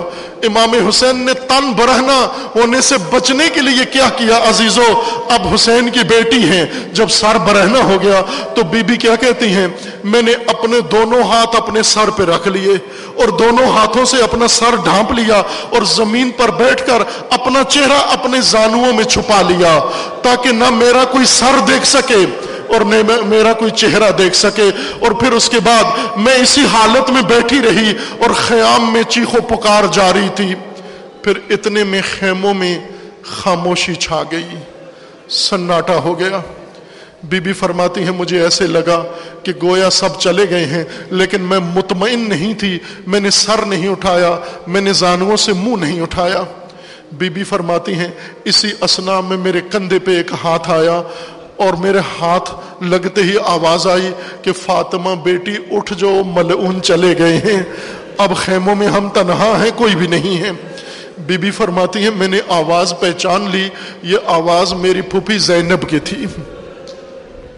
یہ آواز میری پھوپھی کی تھی، میں نے پہچان لی۔ میں نے عرض کیا، پھوپھی اماں میں آپ کے فرمان پر ضرور اٹھ جاتی لیکن پھوپھی اماں آپ دیکھ تو رہی ہیں، میرے سر پہ ردا نہیں ہے، میرے سر پہ مکنا نہیں ہے، میرے سر پہ پردہ نہیں ہے۔ اماں پھوپھی اماں اگر ہو سکے خیام سے ڈھونڈ کر کوئی چھوٹا سا کپڑا لا دو، میں پہلے اپنا سر ڈھانپ لوں، پھر اس کے بعد ضرور اٹھ کے کھڑی ہو جاتی ہوں۔ تو پھوپھی اما نے کیا فرمایا، فاطمہ بیٹی، میں ضرور کپڑا لا دوں گی. میری بیٹی، فقط پہلے ایک دفعہ ایک کام کر. تو ذرا زانووں سے سر اٹھا کر، ذرا ایک نگاہ مجھے دیکھ لے.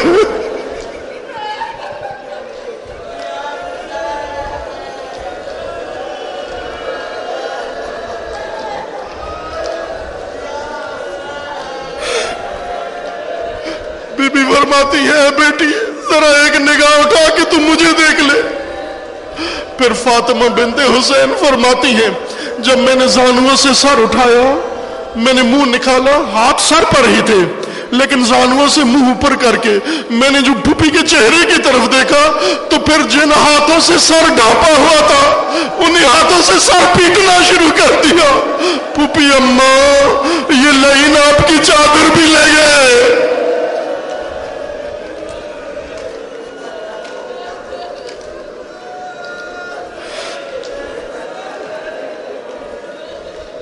جزاکم ربکم، اجرکم ربکم۔ جب لوٹ ختم ہو چکی، جس کو جو ملا لوٹ لیا۔ چھوٹے چھوٹے اہل بیت کے بچوں کے کانوں میں جو بالیاں تھیں، وہ بھی لوٹ لی لیکن کھول کے نہیں نکالی بچوں سے نہیں کہا کہ ہمیں یہ بالیاں دے دے۔ یہ لائن گھوڑوں پہ بیٹھے ہوئے، چلتے ہوئے بچے کے کان سے بالی کھینچ کے نکالتے تھے، کان بھی چھد جاتے تھے، کان زخمی ہو جاتے تھے، ان سے خون ٹپکنے لگا۔ جب لوٹ مچ چکی، پھر اس کے بعد عمر سعد کے سامنے لوٹا ہوا مال پیش کیا گیا اور انعام کا تقاضا کیا گیا۔ عمر سعد کہتا ہے، ابھی کام ختم نہیں ہوا۔ ابھی کام ختم نہیں ہوا۔ کہنے لگے، اور کیا بچ گیا ہے؟ کہا دیکھتے نہیں ہو، حسین کے خیمے ابھی باقی ہیں۔ حسین کے لوٹے ہوئے خیمے ابھی باقی ہیں۔ جلدی ہاتھوں میں مشعلے لو اور ان خیموں کو آگ لگا دو۔ پھر اس کے بعد یہ لائن آگ کی مشعلیں لے کر خیام حسینی میں آئے۔ ایک ایک خیمے کو آگ لگانا شروع کر دی۔ جب آگ لگی تو خیموں میں بیبیوں کا شور ہوا، چیخیں بلند ہوئی بچوں نے دوڑنا شروع کیا۔ جس بچے کو جدھر کا رخ ملتا، ادھر نکل جاتا۔ بچاؤ بچاؤ کی آوازیں آ رہی تھی جب خیام کو جلا دیا گیا، خیام سے بچے جب جلے ہوئے دامنوں کے ساتھ بھاگنے لگے حمید ابن مسلم کہتا ہے، جلتے ہوئے خیموں سے میں نے ایک چھوٹی سی بچی آتی ہوئی دیکھی، جس کے دامن پہ آگ لگی ہوئی تھی اور وہ باغ کے مقتل کی طرف جا رہی تھی۔ میں جب آگے آیا، مجھے ترس آیا، رحم آیا، یہ پھول سی بچی جل جائے گی یہاں پر۔ میں قریب آیا آگ بجھانے کے لیے، تو سہمی ہوئی نگاہ سے رک کر ہاتھ جوڑ کر کہتی ہے، دیکھ لے میرے کان چدے ہوئے ہیں۔ میں پالیاں لٹا چکی۔ میرے پاس کچھ بھی نہیں ہے۔ حمید کہتا ہے، بچی، میں لوٹنے نہیں آیا۔ میں مارنے نہیں آیا۔ میں تو دامن بچانے آیا ہوں۔ میں تو دامن بچانے آیا ہوں۔ پھر اس کے بعد بی بی مقتل کی طرف بابا بابا کرتی ہوئی چلی جاتی ہے۔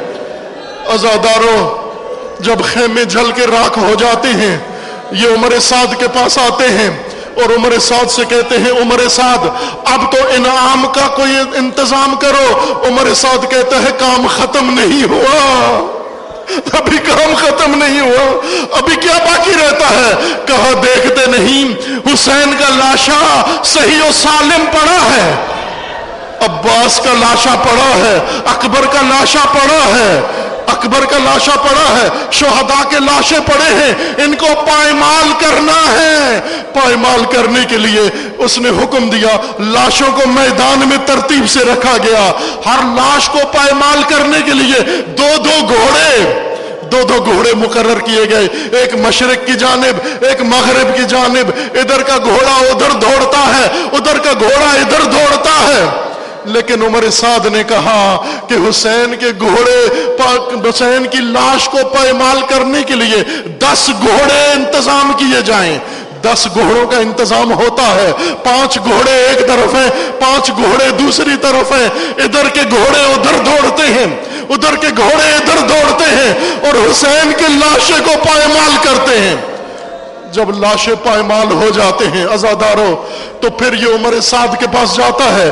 یہ لعین جس نے حسین کے لاشے کو پائمال کیا تھا، اور آ کر کہتا ہے، عمر سعد، انعام کا انتظام کر، اور سب سے زیادہ انعام مجھے دینا۔ کہتا ہے، تجھے کیوں دوں؟ کہا، جو کام میں نے کیا ہے، وہ اس میدان میں کسی نے نہیں کیا ہے۔ جو اس میدان میں کسی نے نہیں کیا، عمر سعد کہتے، تو نے کیا کیا ہے؟ کہتا ہے میں نے ایسا انتظام کیا ہے کہ اب اگر حسین کی ماں بھی حسین کے جنازے پر آ جائے، پہچان نہیں سکے گی۔ پہچان نہیں سکے گی۔ میں نے ایسا کام کیا ہے۔